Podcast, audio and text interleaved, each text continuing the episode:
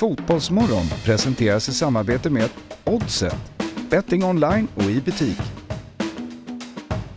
Telia, samla sporten på ett ställe och få bättre pris.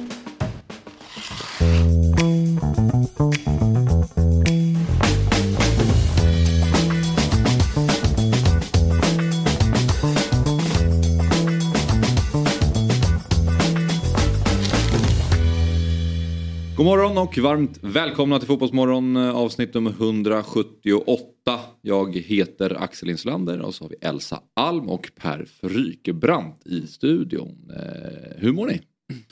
Det är ju, eh, det är ju, det är påskvecka va? Ja.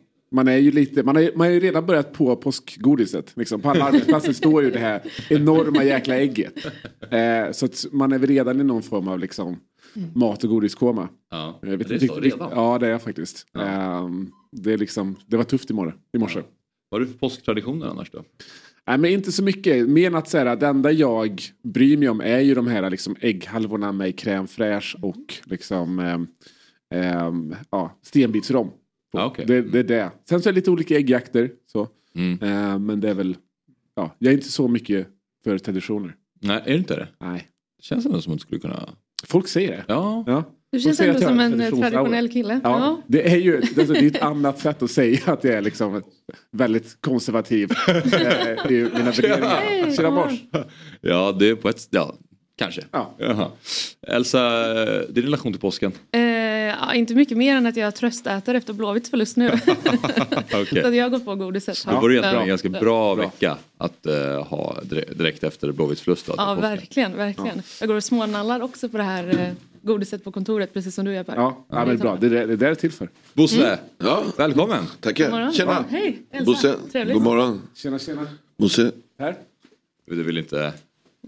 Ska vi... Hälsa på dig. Ja, Nej, men det ser jag mer. okej. Vi skiter i det. Oj. Du har med dig... eh, Wow. Tröjan va? Det var den du tjatade om. Ja, det är inte jag kanske då, men vi har, vi har på kontoret pratat om det. Då. Ett jävla tjat på den tröjan. Vem skulle ha den här då? Du har med dig um, ja, Djurgårdens eh, nya matchtröja helt enkelt för alla som lyssnar. Och, Det var ett jävla tjat om den. Vem, vem har tjatat om det? Så här eh, ser den ut i alla fall. Och ja, vad säger ni? Nej. Per och Elsa? Jag tycker, ändå, jag tycker ändå den är snygg. Alltså, man har ju bara tänkt på den här eh, roliga presentationsvideon eh, kring tröjan, den här Beast from the North. Men, eh, men alltså tröjan eh, generellt, jag tycker det är ganska snyggt med liksom smala ränder. Så att, eh, Ja. Ja, Jag gillar det, det kanske kombinationen mörkblått ljusblått kanske ja. också är ganska snygg eller? Nu? Det, ja. Ja, men det, är väldigt, det är väldigt bra färger på den. Jag gillar liksom hur, hur emblemet sticker ut på den. Det här är en bra matchtröja. Fabbe som är våran djurgårdare på kontoret, han eh, gillar ju detaljen med kragen här Bosse. Att den är mörkblå och har den här formen. Säger du om den? ja, Fabbe ska vi kanske inte lyssna på när det gäller När det mode, är mode. och mode Nej, och design direkt. Det är, inget, det är ingen modeikon det. Men det kan jag inte säga. Men jag, jag tycker det, den är skitsnygg. Ja. Faktiskt. Ja. Eh, och eh, lite när jag tänkte så här första gången när jag såg tänkte jag. Men jag är grym med det. Hur, hur går det till när man tar fram en ny matchtröja? Får man liksom några, några förslag från, eh, från tillverkaren? Eller vad, hur går det till? Ja, det är en ganska lång process. Det börjar ganska tidigt. Eh, Adidas har ju ja, ganska stor organisation och Ja. designbyrå. Det är liksom det är några som eh, har en plan för det. Sen är det lite olyckligt att vi kommer mitt i. Liksom, Deras stora grej är ju när höst, eh, vår. Ja. Vi kommer in där. Så att, men det är en lång process på över ett år. Ta fram lite förslag. Och eh, ja, sen har de ju, det finns ju igenkänning med andra lag och klubbar i Europa kanske också. Mm, mm, precis. Så redan nu sitter ni med 2024 års tröja? Ja, det tror jag att det finns eh, idéer på. Framförallt nere i Adidas huvudkontor där nere i, i Tyskland så, så är det en imponerande enhet. När vi var där på något besök för något år sedan och ja, det är otroligt eh, hur mycket folk som jobbar för det, att det, det ska bli bra och eh, design. Ja. Så därför är Fabbe schackmatt kanske. Ja. Men Bosse, angående lanseringen och kampanjen då, känner du dig själv som en, en beast from the north? Nej, det vet jag inte. Men jag tycker det, var- det slog väl igenom och eh, Det blev väl lyckat tycker jag. Eh, men eh, det var många som eh, uppskattade den och kände igen sig som djurgårdare. Den fick, ju- fick ju mycket uppmärksamhet i alla fall. Absolut. Ja. Det var väl det som var idén kanske. Ja. Vi har lite andra eh, tröjor här som jag tänkte vi ändå kan eh, recensera när vi ändå pratar matchtröjor. Vi har ju Halmstads då. Mm. Till att börja med. Ser ut så här. Oklart hur mycket det syns Märkliga sådana stygn där i armhålan. De Får man här. ändå säga. Ja. Eller? Känns Ja, nästan som att Man den är ser dem liksom... inte riktigt eh, bra men det är, det är en söm helt enkelt. Ja. Och sen här har vi eh, baksidan. Ja. Vad säger vi? Ja, Jag tycker det sett ut. Det där är igenkänning i alla år. Att den har sett ut. Ja. Nästintill. Ja. Det är lite speciellt material känner jag. Väldigt, väldigt eh, tunn. Ja, det är lite sådär vind, eh, vindställs... Ja. Precis. Ja. Den här var lite special. Och den är gjord för att springa väldigt snabbt. Det var kanske därför de såg pigga ut Ja, precis. i söndags. De sprang väldigt snabbt i söndags. Ja. Okej, men vad, vad är betyg? 1 till 5? Den här, Halmstad. Ja. Jag ger den en... eh, Jag ger den en trea. Ja, tre, tre är väl rättvist. Alltså, när, när, när den är så liksom, alltså man är, måste ju ändå eh, ge den lite plus för, för stringensen. Va? Ja. Den, den känns igen. Ja, Ja. absolut. Sen är det ju mycket reklam på den. Ja. Om man jämför med till, till exempel Djurgårdens. Eh, vet att han... Ja, vi har lite fler reklam här. Ni har det? Ja, på annars. Vi har ju lite loggor och uh, you Ah, okej, okej. På den som de faktiskt spelade. Nordic Wellness och lite. Ja, ja, okej, ni har det. Mm. Men det är alltid som med de mindre lagen att de har ju alltid lite mer reklam. Precis. Man gillar ju det, man börjar gilla det mer och mer. För för jag, jag, jag är från Karlstad, om du kommer ihåg, de hade ju en ganska eh, viral tröja här för två säsonger sedan. När liksom allting täcktes av reklam. För att få in liksom sista hundringen ska in. Men det, man gillar ju det. Ändå. Ja, man förstår att det behövs. Ja. Att man, det är Ja. att pengar på. Löber bestämmer ex exakt hur det ska se ut. Exakt. Löbers lila. Exakt. Men det är värre för Brynäs. De hade ingen reklam och Gevalia som är så. Nej. Och så åkte man ur också. Ja. Stilrent men eh, det åkte till Hockeyallsvenskan. Precis, de, de, det är stilrent lag, lag inte längre i högsta divisionen. Man måste välja liksom. Ja. Ja. Men eh, har du någonting att säga till om hur många loggor och hur mycket reklam ni ska ha på tröjorna Bosse? Nej men vi har en ambition att det, det har blivit färre på, på våran. Eh, också att det ska vara stilrent. Mm. Eh, det, det har vi många som sköter. Att vi, men vi har fått en upp- uppåtgående trend på, på, på sponsring och mer företag. Så att eh, vi har också på, på shortsen som, som, som vi har. Och eh, prioriteten är fantastisk. Så har varit med oss i, i tio år. Liksom. Mm. Här har vi eh, Blåvitts. Ja, Ser ut så här. precis, precis. Ja, här har vi ingen siffra men Nej. Och så står det här i kragen, vi glömmer aldrig änglarna.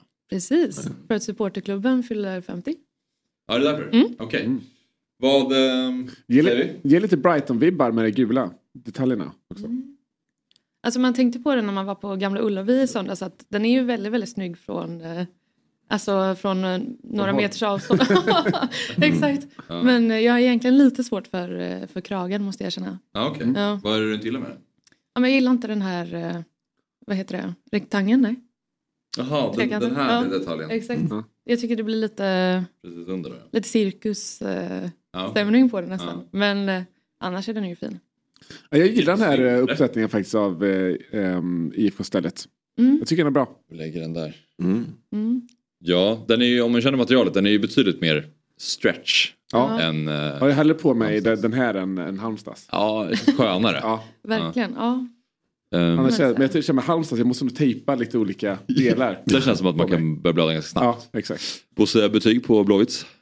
Nej men den är ju, det är ju motsatsen till oss. Tjocka ränder. Mm. Eh, sen är det så här liksom. Jag, eh, det är ju inte något eh, fotbollsmärke som har haft en lång historia som har gjort det här tröjan. Det känner man. Det är lite mer såna här äventyrsgrejer. Alltså det är en smak av det. Det är ett minus för mig. Mm. Eh, så att, eh, ja.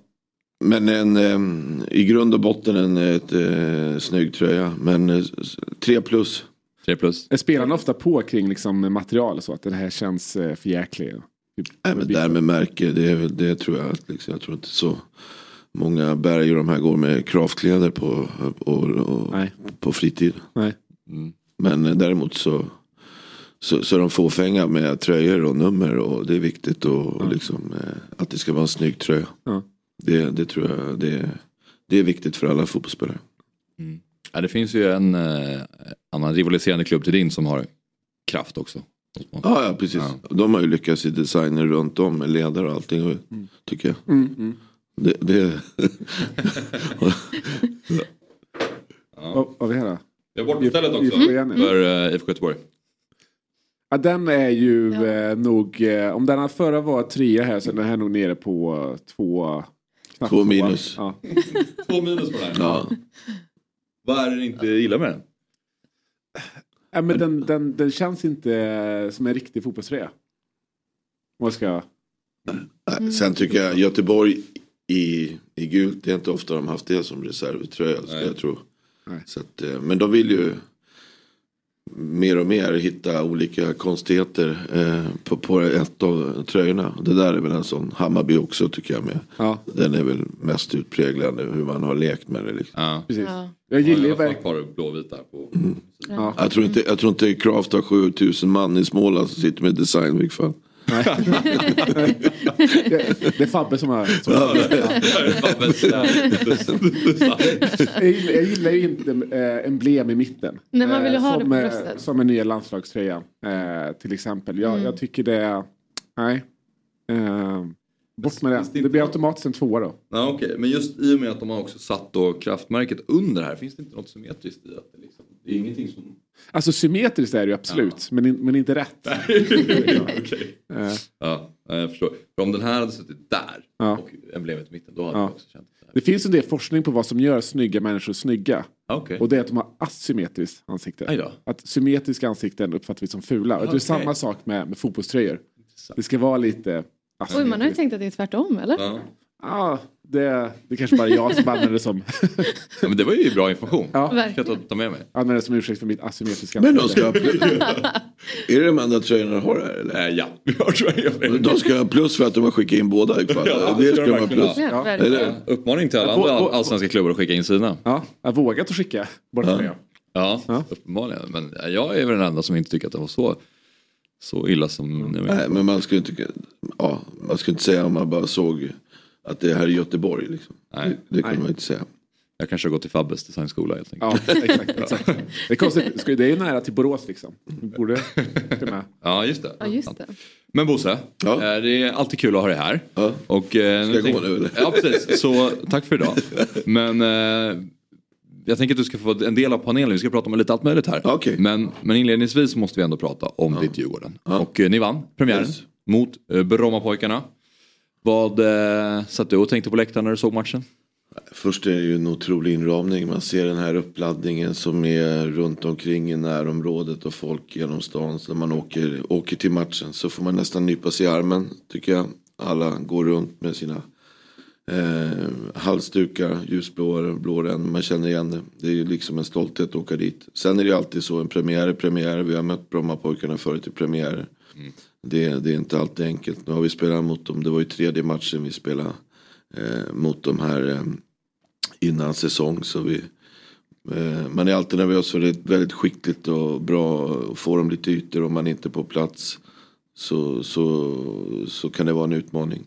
Jag är nöjd med att vi, vi var fokuserade, koncentrerade och gjorde en väldigt bra första timme där vi gjorde 3-0. Sen gick vi in och blev lite sköna och eh, de fick, eh, fick utdelning och gjorde mål.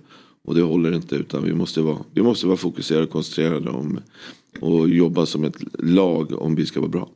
Mm.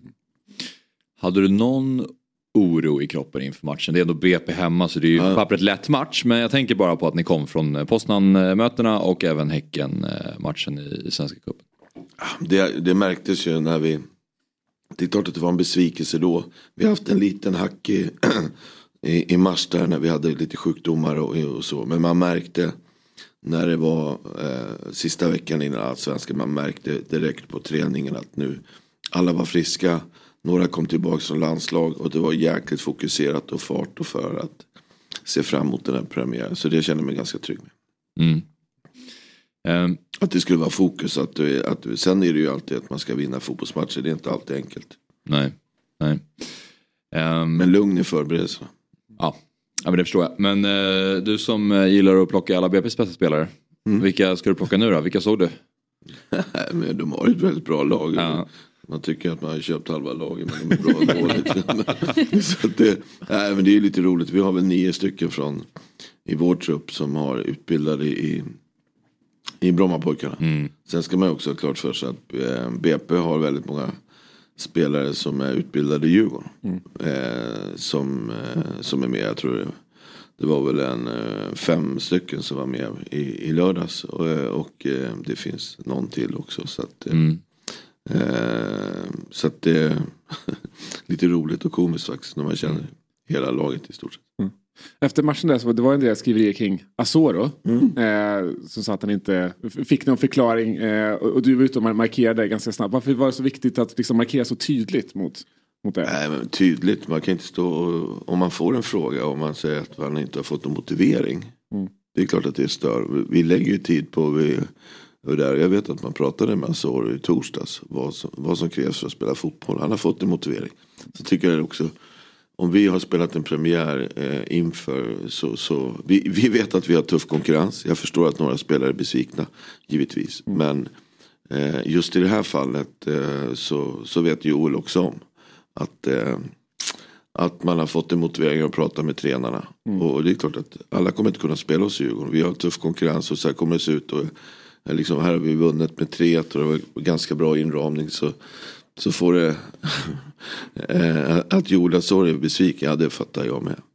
Eh, eh, och sedan att han inte förstår varför han inte spelar, då, då, är det ju faktafel. Och då, då liksom, vi kan inte hålla på så varje match, för det kommer vi få varje match också. Att eh, jag är besviken att jag inte spelar och inte fått en motivering.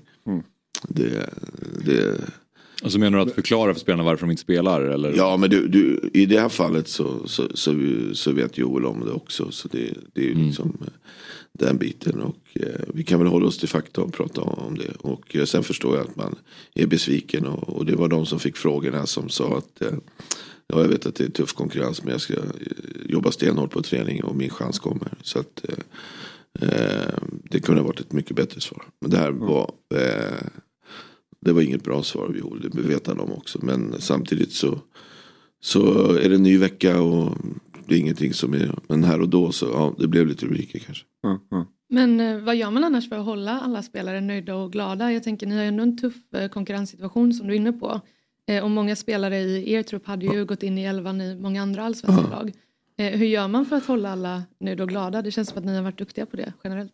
Ja, det är en utmaning i sig och eh, då får man jobba tätt och jag vet att vi har bra skickliga tränare och ledare som, som pratar om det. Sen är det en utmaning att, säga för några veckor sedan så spelade vi mot, eh, mot Les Poznan i en åttondelsfinal i, i, i den biten. Och är det en sak som vi har och vi har också några spelare som kanske ska bli proffs. Ja, och som har de tankarna så blir, så blir det mer skarpt och kanske tufft för spelarna själva. Att det här är viktigt att man gör en bra vår. Samtidigt som vi måste ha en bredd och, och kunna, för vi kunde ha haft, eh, ja, säg att vi har slagit Häcken och gått vidare för Poznan så måste vi ha en bred trupp för att spela mycket matcher här. Så att, eh, och det är en utmaning, det är liksom ingen du kan korrigera på en vecka och säga att nu ska vi inte eh, ha det. Men alla som eh, alla som, vi, klart vi pratar med många spelare så här när sista veckan är kvar på transferfönstret och vad man har för plan. Vi har ju några som är väldigt unga och, och, och eh, man ser det långsiktigt, några är här kortsiktigt och eh, som liksom där det kanske är ännu mer fokus på att det, att det är viktigt för mig att lyckas och etc. Men vi måste ha ett lag och var man än kommer så om man ska gå vidare eller så kommer det vara en konkurrens eh, på vilken nivå som helst. Så att, eh, det, det måste spelarna klara och om man också ska gå ut i Europa så är konkurrensen ännu tuffare i trupperna. Men eh, såg du någon skillnad eh, spelmässigt mot BP kontra tidigare matcher? Gjordes det någon skillnad eller spelar Djurgården på exakt samma sätt skulle du säga? Nej, kanske lite med fart. Det, jag tror det är viktigt eh, att man kommer in och, och tar taktpinnen. Eh, att vi visar att vi, det är vi som BP ska få en ska få väldigt lite utrymme och det är klart att om vi har 23-24 tusen i, i, i ryggen på en hemmapremiär så, så ska vi använda, använda det momentumet att eh, visa för publiken att vi vill vara med och ta taktpinnen och eh, visa att det är vi som bestämmer på, på vår hemmaplan och redan i premiären. Det var, det var viktigt och vi såg ut som en enhet och det var koncentrerat och konsekvent. Eh, så att eh, BP hade en jobbig hade en jobbig eh, första halvlek och i synnerhet första, första, första halvlek där vi, där vi var det bättre laget. Mm.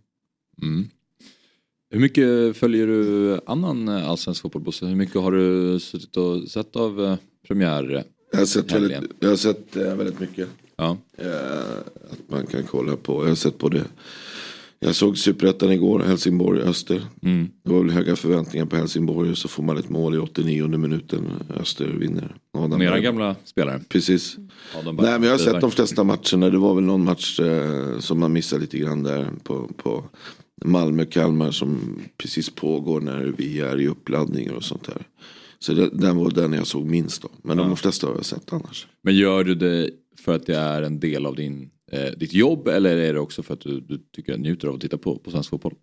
Eh, ja, jag tycker det är kul när, det, när allsvenskan kommer igång. Och sen har man möjligheten att se liksom både på tvn och på datan och, och kolla så man kan vara uppkopplad på flera matcher. Eh, sen var det lite kul igår med hockeyn också. Det är också rätt spännande en period nu. Mm. Eh, för Djurgården. Så Hur gick det för Djurgården igår i hockeyn? Ja, de slog Björklöven. Okay. Så att, eh, nu står det 1-1 i matchen. Nu ska det spelas två matcher i påsk här på, på Hovet. Ja. Så det hoppas jag att man lägger dödande slaget. Så att man är i en final om en SHL-plats. Men, eh, nej, men jag tycker det är skitkul att se eh, bara matcherna som är igång. Ja. ja. det är klart att jobbar du med det men det är också kul att se. Va? Se de andra lagen, hur, hur de har förberett sig och, och hur de ligger till. Mm. Så att, eh, jag, jag ser mycket fotboll. Ja. Hur, hur, många skärmar kör du? Liksom, hur, vad är Bosse Anderssons skärmuppsättning tror jag många undrar? Det kan vara tre stycken. Tre, ja. Mm. Men det, ja, det är ändå en ganska Ja, en bra, imponerande uppsättning. Ja, ja, precis. Vilken match tyckte du var roligast i omgången då? Att kolla på? Um, jag tyckte att uh, det var flera. Dels, uh, ja, Göteborg tycker jag var en uh, bra fotbollsmatch och en, man såg att det var premiär och förväntningar där. och äh, men det är skickligt hur Värnamo, de var de var ju underläge i, i första halvlek. Göteborg gör inte. De börjar lite grann som vi visar att man tar taktpinnen och vill vinna den här matchen. Och så får man liksom inte utdelning och så blir det ett hårt slag där man får ett um, självmål på, på, på övertid. Och så förlorar man. Så är besvikelsen enorm. Mm. Sen tycker jag Halmstad, den andra tröjan som ligger där, gjorde en fantastisk match eh, mot AIK. Och det är klart, vi ska ner dit i tredje omgången. Det, man ser att de är väl förberedda. Hade några skador i backlinjen som de hanterar på ett skickligt sätt. Och eh, fullsatt Örjansvall, att man vinner, det kommer ge kommer vara viktigt för dem eh, framöver. Och vi ska ner dit eh, här om någon, någon, vecka och jag tror inte plan. Det kommer att bli en utmaning på den plan. De kommer att ta mycket poäng där. Det är ingen snack om det. Sedan så ja, är det ju förbannat starkt av Varberg på, på Strandvallen. Mm. Eh, man ligger under med 2-0 och, och sen så ja, Jocke gör de här.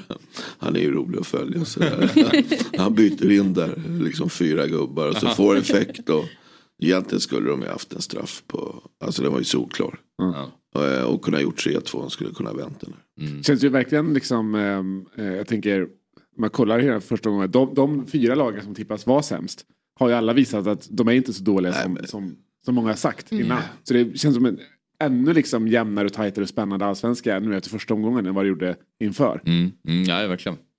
Det, är... det kommer att bli tuffa matcher allihopa. Vi, eh, alltså, det är många bra lag som, som är och det kommer att bli en kamp varje match. Så, så att, eh, ja, det blir inga lätta matcher framöver. Nej. Samtidigt som de förväntade topplagen, eh, om man kollar på vad alla tippat topp fem förutom AIK då så eh, var ju både alltså Djurgården, eh, Malmö, Hammarby och Häcken. Mm. Visade ju också var skåpet skulle stå. Absolut. Ja.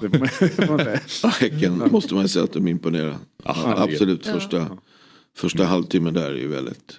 Sen är det ju så att Elfsborg biter sig in i matchen igen och har chanser och kanske också skulle haft något domslut med sig så hade den här matchen kunnat ta eh, vilken mm. väg som helst. Liksom. Mm. Jag tycker Men... faktiskt att Elfsborg gjorde ganska bra match. Ja, de växte in i det. Ja. Jag tror att man saknar lite grann det här. Häcken kommer från ett otroligt förlor i Svenska Kuppen och TS-matcher. Och Elfsborg liksom, puff, är ju utanför Svenska cupen. Jag tror det märktes att man var tagna av det också. Mm. Liksom, eller tagna, men att de har saknat det. Men de växte absolut in i matchen och är ett väldigt bra lag i fall. Ja. Men eh, Häcken blir de som blir svårast för er att slå tror du i år?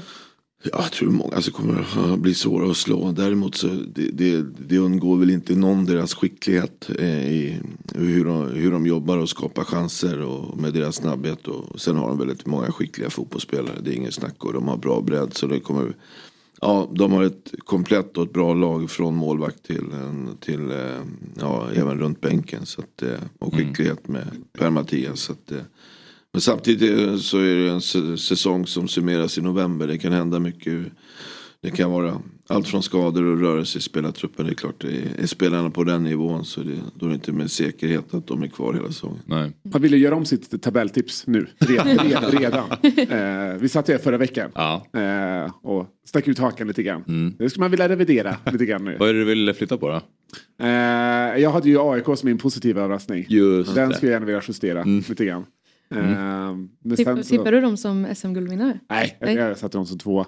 men, men, men uh, nej, det, det, så det är nog där. Sen så det är som sagt för de, de lite sämre lagen som man har tippat. Uh, mm. tror man lite mer på mm. nu. Så det är ja, alltid så efter första gången. Vi reviderar det. ja, man har ju alltid helt fel. Ja. Alltså, det är omöjligt. Det, är så. det ska nog ta några omgångar. Eh, AIK kommer att vinna fotbollsmatcher också. Så det är inget snack om det. Nej, det kommer de. Nej. Men internationell fotboll då Bosse, för det var ju samtidigt, du kollade på, på Helsingborg mot Öster då, mm. eh, men samtidigt i, i, Premier League till exempel. Mm. Ja, det började väl lite innan visserligen, men eh, Liverpool, eller Chelsea mot Liverpool spelade ju också sen mm. på Stamford Bridge och det fanns lite andra, andra matcher. Det var Inter mot Juventus, ja. ja återigen Juventus Inter. Då. Men eh, följer du det någonting? Nej, inte direkt. Jag, eh, jag har rätt jobbet med mitt favoritlag i Premier League, heter Everton, så att det, det är en ja. kamp där nere. Men, eh, det gick ju helt okej i helgen. Ja det gjorde det. Ja. Men det, det, blir en kamp ändå tror jag. Ja. Mm. men däremot så, ja, det är klart, eh, när det är allsvenskan så, så var det det som var fokus. Jag, jag kollar mer svensk fotboll om det är möjlighet eh, än Premier League och italienska ligan. Ja. Ja, det är klart det är kul med att följa Hjalmar och eh, Championship där och, och Isak i, i Serie A. Det, mm. det, är mer det, jag har inga favoritlag eller att jag följer det. Mm. Så. Nej. Stora matcher givetvis men inte, inte bara för att sitta och kolla fotboll. Nej, för det pratas ju mycket om den internationella fotbollens utveckling och eh, i vilken väg den just nu går. Vad, vad, vad säger du om eh, vart den är på väg någonstans? Hur menar du med utveckling på att liksom? Nej men att, alltså det pratas om Super League till exempel ja. och eh, alltså, klyftorna blir större mellan till ja. exempel allsvenskan och den internationella fotbollen. Nej men alltså det är väl det. Det är klart det blir eh, klyftor som blir större med, med, på den biten. Det är tv-avtal eller etc. Det är klart att det är en jäkla skillnad. Mm. Och det är kampen på det där. Sen kan man ju tycka så här, okej. Okay, otroliga klubbar, otrolig ekonomi men det går knappt runt. Och sen är det liksom jag tycker det är mer, vår styrka är ju om du tittar en sån här allsvensk eh, premiär och då så tittar du på, mm, på inramning, publik etc. produkt så, så, så, så, står sig den jävligt, jävligt bra i min värld. Sen kanske vi är sämre fotbollsspelare men just hela intresset och allsvenskan så jag vet inte men eh, ja, det är bara att titta på Tele2 full, fullsatt för Hammarby. Vi har en otroligt bra publiksiffra. Tittar du Göteborg sin premiär fullsatt på, på Örjansvall. Så kan man jämföra, okej okay, de här stora ligorna, England, Italien och, och, och Spanien och, och, Tyskland. Men, men det finns ju också ligor där det inte, alltså där vår publik står sig väldigt, väldigt bra. Mm. Eh, och det behöver inte, ja, Belgien, Danmark eh, om du jämför det. Men det är ju klart att det finns ju större resurser. Och det vi har det är ju liksom det här föreningsdemokratin och delaktighet. Vi tävlar ju mot eh, amerikanska eller enskilt starka ägare som, som är beredda att pumpa in väldigt mycket pengar i fotbollen. Vi har ju lite annorlunda struktur vilket jag tycker är, är, är något som passar mig eller liksom som föreningsmänniska, medlemmar, demokrati och Ja, så att eh, vi kommer aldrig kunna jämföra på det sättet. Jag vill inte jämföra. Men det känns ju ganska, liksom, Djurgården har medlemmar ägs till 100% och vi driver den för, för, att medlemmarna ska vara stolta. Medlemsantalet ja, passerar över 25 000. Ja, liksom, vi har, ja, det är de som äger fotbollsklubben. Det tycker jag är, det är 10 poäng det. Men... och eh, tittar du senare sen på, på vad heter det, på Europa. Det är liksom, för mig känns det väldigt främmande i min vardag när man pratar, äh, men vi äger fem klubbar. Liksom. Mm. Fem klubbar, liksom, eller hur? Mm. Fan, ta bort det. Mm. Alltså, du kan äga en klubb men du kan inte äga fem klubbar som spelar Champions League i mm. olika grejer. Mm. Det är mer en fara och det tycker inte jag är utveckling. Nej. Nej. I min värld. Nej. Men du har faktiskt rätt i det, alltså när man kollar på Danmark är ju ett eh, populärt exempel att snegla på från svenskt Ja men det, det är jävla sneglande mot Danmark. jag, jag, jag, blir så förbannad. För ja, de tävlar ja. på olika sätt. Ja, men de gör ja. det och det är också så här. Eh, jag tror att Offside kollade på det innan pandemin att allsvenskan har ju haft en publikutveckling där man har ökat publiken med 25 procent mm. under tio år. Under samma tid när man har kommersialiserat fotbollen mer i Danmark så har den minskat med 15 procent. Så att jag menar det är ju som du säger alltså medlemsinflytande mm. leder ju också till engagemang och att fler går på fotbollen. Så att, eh, ja, eh, om, om Sverige ska bli Danmark i att så här, kanske få in lite lite mer alltså pengar och kanske bli lite lite bättre att ha så här, en två liksom mm. hoppa två snäpp på Uefa-rankingen eller någonting. Det är inte värt att ge upp liksom hela folkrörelseidén nej, nej. för det och dessutom tappa liksom publik Precis. på det. Nej men Danmark har ju tappat, det är ju liksom Kollar du på, vi var där och spelade typ eh, på början på 2000-talet eller Royal League där. Mm. Det finns ju klubbar som, du, som man spelar mot Esbjerg. Som, det finns så många misslyckande exempel mm. också. Och, och själva publikutvecklingen, ja det är klart att jämför några klubbar eh, så att säga så här med med FCK och Brönnby och, mm, och liksom Mittjylland som är enorma. Spelar nedflyttningsserie. Br Brönnby var där med, alltså det var sån här liten marginal att mm. man spelar mästerskapsserien eller nedflyttningsserien. Så att, eh, och jag menar, om vi kan ha, alltså om en allsvensk premiär så säger jag att, att Halmstad har utsålt, Norrköping har mycket publik, eh, Elfsborg har mycket mm. publik, Göteborg har utsålt, eh, mm. AIK. Så, så, det, jämför med, Hammarby, eh, med, med, Danmark, du kan göra på vissa grejer. Mm. Ja det är klart att deras ekonomi, men samtidigt så är det en helt annan ägarstruktur som aldrig hade gått hem i, i, i Sverige. Nej. Och vi behöver inte tävla med dem, vi gör, vi gör våran produkt bra och, och nöter på. Det här är en succé och de tittas med avundsjuka ögon. Både från Danmark och Norge ja. Eh, och ja, runt om. Och det är ju så spännande för att ofta om man, om man argumenterar för att avskaffa 51%-regeln så är det just att Sverige ska kunna konkurrera med typ så Premier League, Serie A, La Liga. Men där kommer vi inte bli, utan vi mm. kommer bli Danmark. Och om det är liksom visionen någonstans, Nej. då... ja. Samtidigt som vi alltså, rent som produkt, liksom, eh, kolla publik, alltså, slår många av lagen i de högsta serierna i, ja, men till och med Premier League eh, och, och mm. liksom de stora, stora ligorna också. Så att säga, när man ifrågasätter 51% regeln så tänker man nog inte riktigt på vad är allsvenskan som produkt. Nej. Eh, riktigt. Eh, det känns som att byter nog inte två placeringar på Uefa-rankingen mot liksom, eh, 8000 pers på ett derby. Nej, men alltså, om vi bara kan nöta på så här att vi, liksom, vi gör allsvenskan så kommer den att växa. Intresset, jag tror liksom, tänk om det kommer in amerikanska ägare i, i Norrköping som mm. inte känner temperaturen i Norrköping. Där det finns en kultur och en historia som är enorm. Och det, ja. finns ju mängder av sådana svenska klubbar. Vi är inte mottagliga för det och vi ska inte ha det.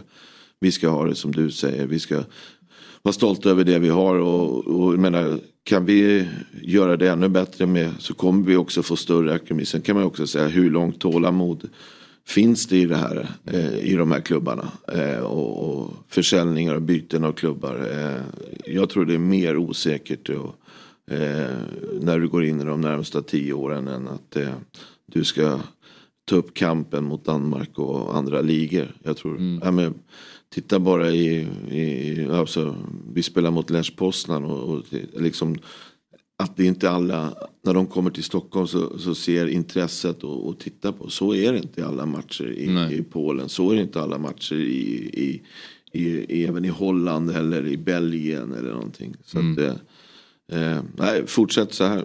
Det, har... Vi har grym utveckling i, i svensk fotboll tycker jag. Ja tillsammans med just intresset och allting. Och det, mm. det, det är långt ifrån så Men om man tittar på den helt andra änden av fotbollsvärlden då, alltså där de absolut största lagen spelar ja. och, och, möts, där vissa aktörer vill skapa den här typen av superliga, där de bästa spelarna ska mötas oftare och de vill verkligen ja. skapa en produkt som folk ska älska för att det är så pass bra på en bra nivå att det blir verkligen entertainment på ett sätt.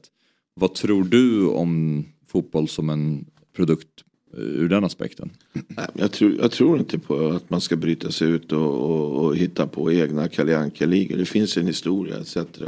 Så, så fotbollen är, ja, har spelat Europaspel sedan början på 50-talet. Mm. Men sen hitta på, vad blir gladare? Och det, det kommer att bli nollsummespel i slutändan. Eller det kommer att gå till spelare och tränare och, och, och den biten. Det kommer inte vara för att eh, eh, att du utvecklar eh, klubben eller att det blir bättre ekonomi. Det blir nästa steg. Alltså det, det, om du har riskkapitalister eller investerare som går in i en klubb så vill ju de se utveckling. Och jag tror det är mer det som driver på. Håll ihop fotbollsrörelsen i Europa och spela dem.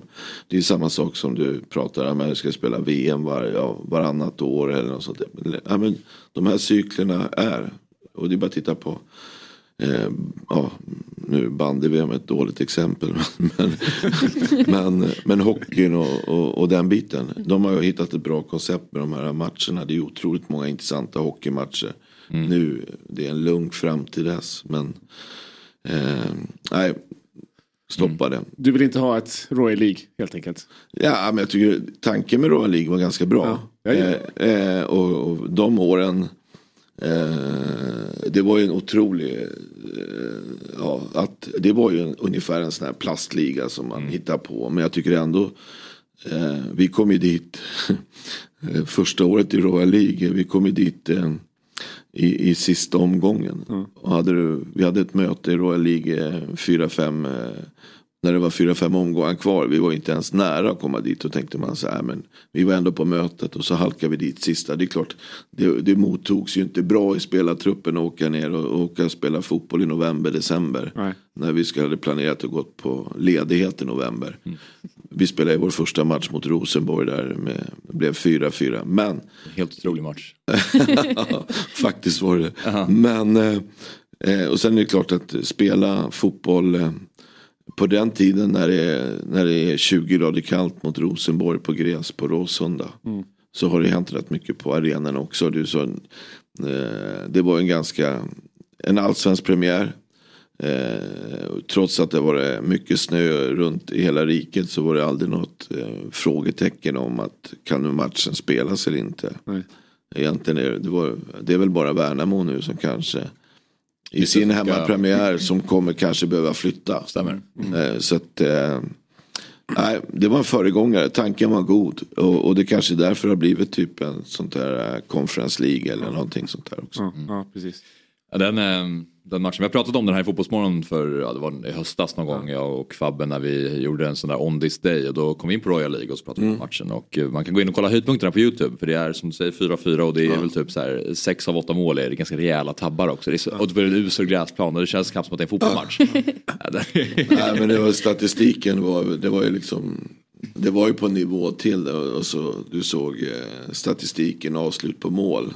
Eh, de var lite föregångare svenskarna. Just det jag kommer ihåg det var liksom 35-32 i avslut på mål. Det, det, det, såg du inte från någon match i, i helgen i vilket fall. nej, nej, verkligen inte. Men du Bosse, igår så släppte ju Poznan ett pressmeddelande mm. gällande ett positivt avprov på en spelare som heter Bartos Salamon i dopningskontrollen efter matchen mot er. Mm. Um, hade du koll på det här? Eller var det, nej, det hade. Däremot så är det att det är dopingkontroller nästan till varje match i Europa. Ja. Och att Uefa tar det väldigt seriöst. Absolut ja. och, och, och, den biten. Sedan så eh, fick vi nyheten eh, igår kväll. Eh, ja, det var eh, alerta journalister som uppmärksammade den, den informationen Lars Poznan gick ut med. Mm. Eh, det är klart att vi pratar internt och vi får frågor.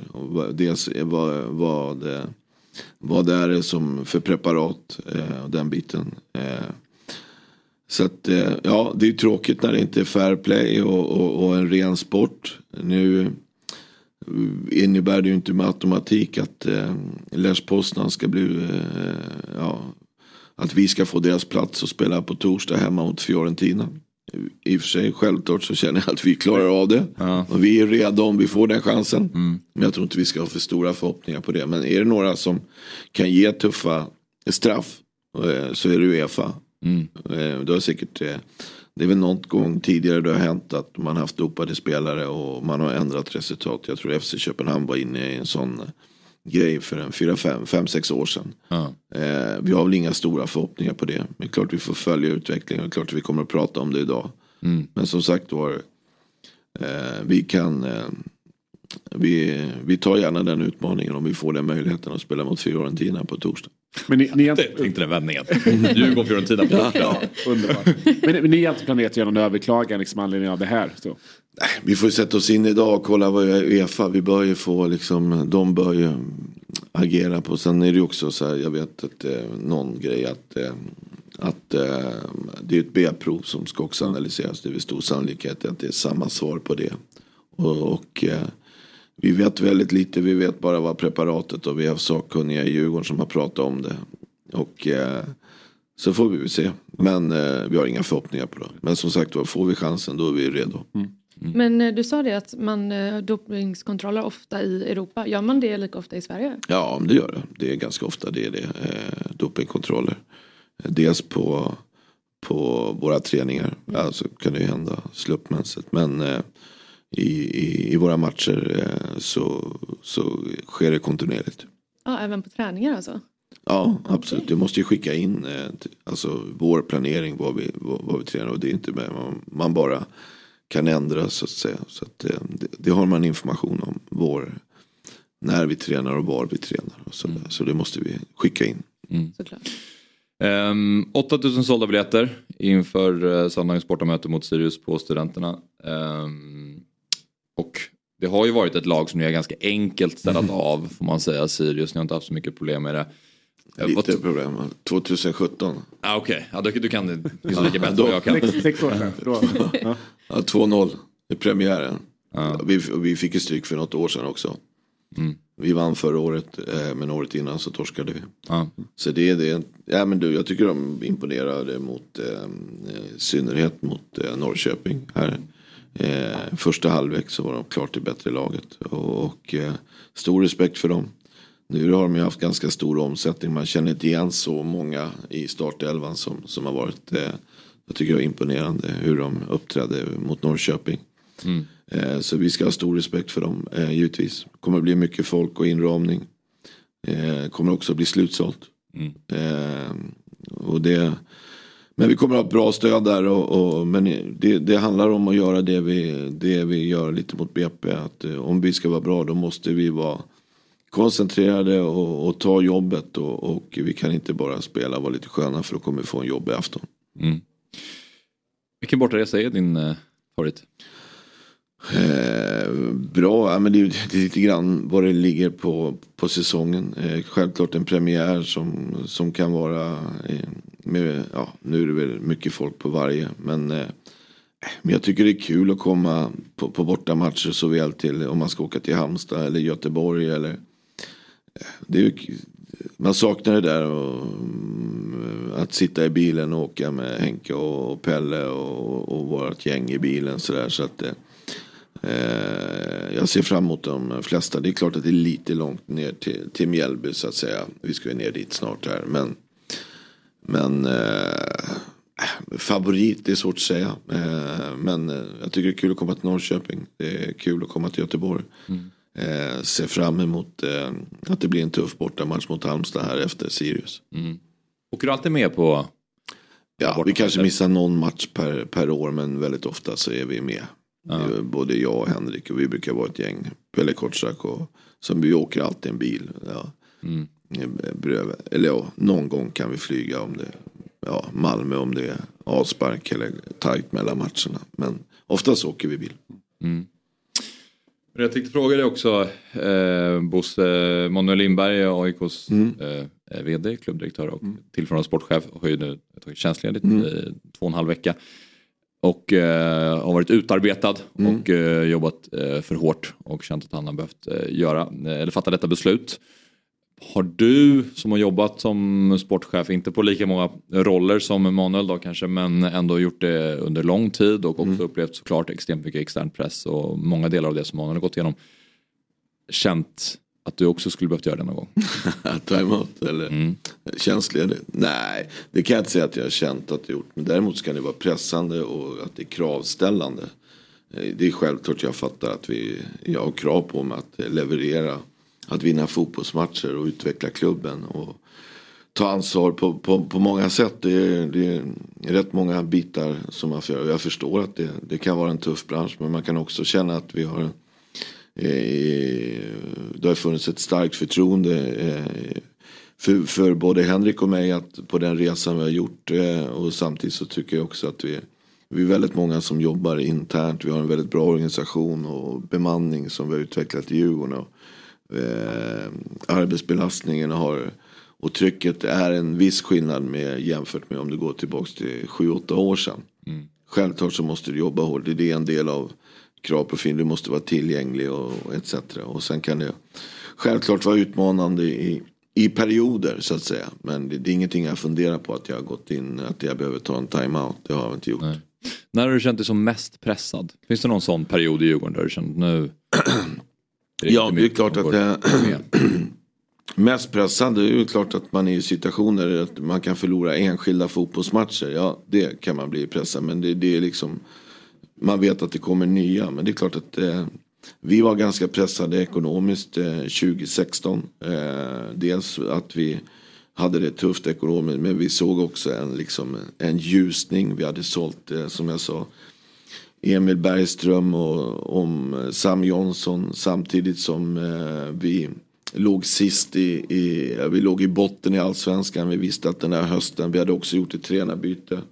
Eh, det är klart att Transferfönstret var några dagar på, kvar eh, 2016 och vi bestämde att vi inte skulle värva någon eh, forward eller etc. som alla krävde.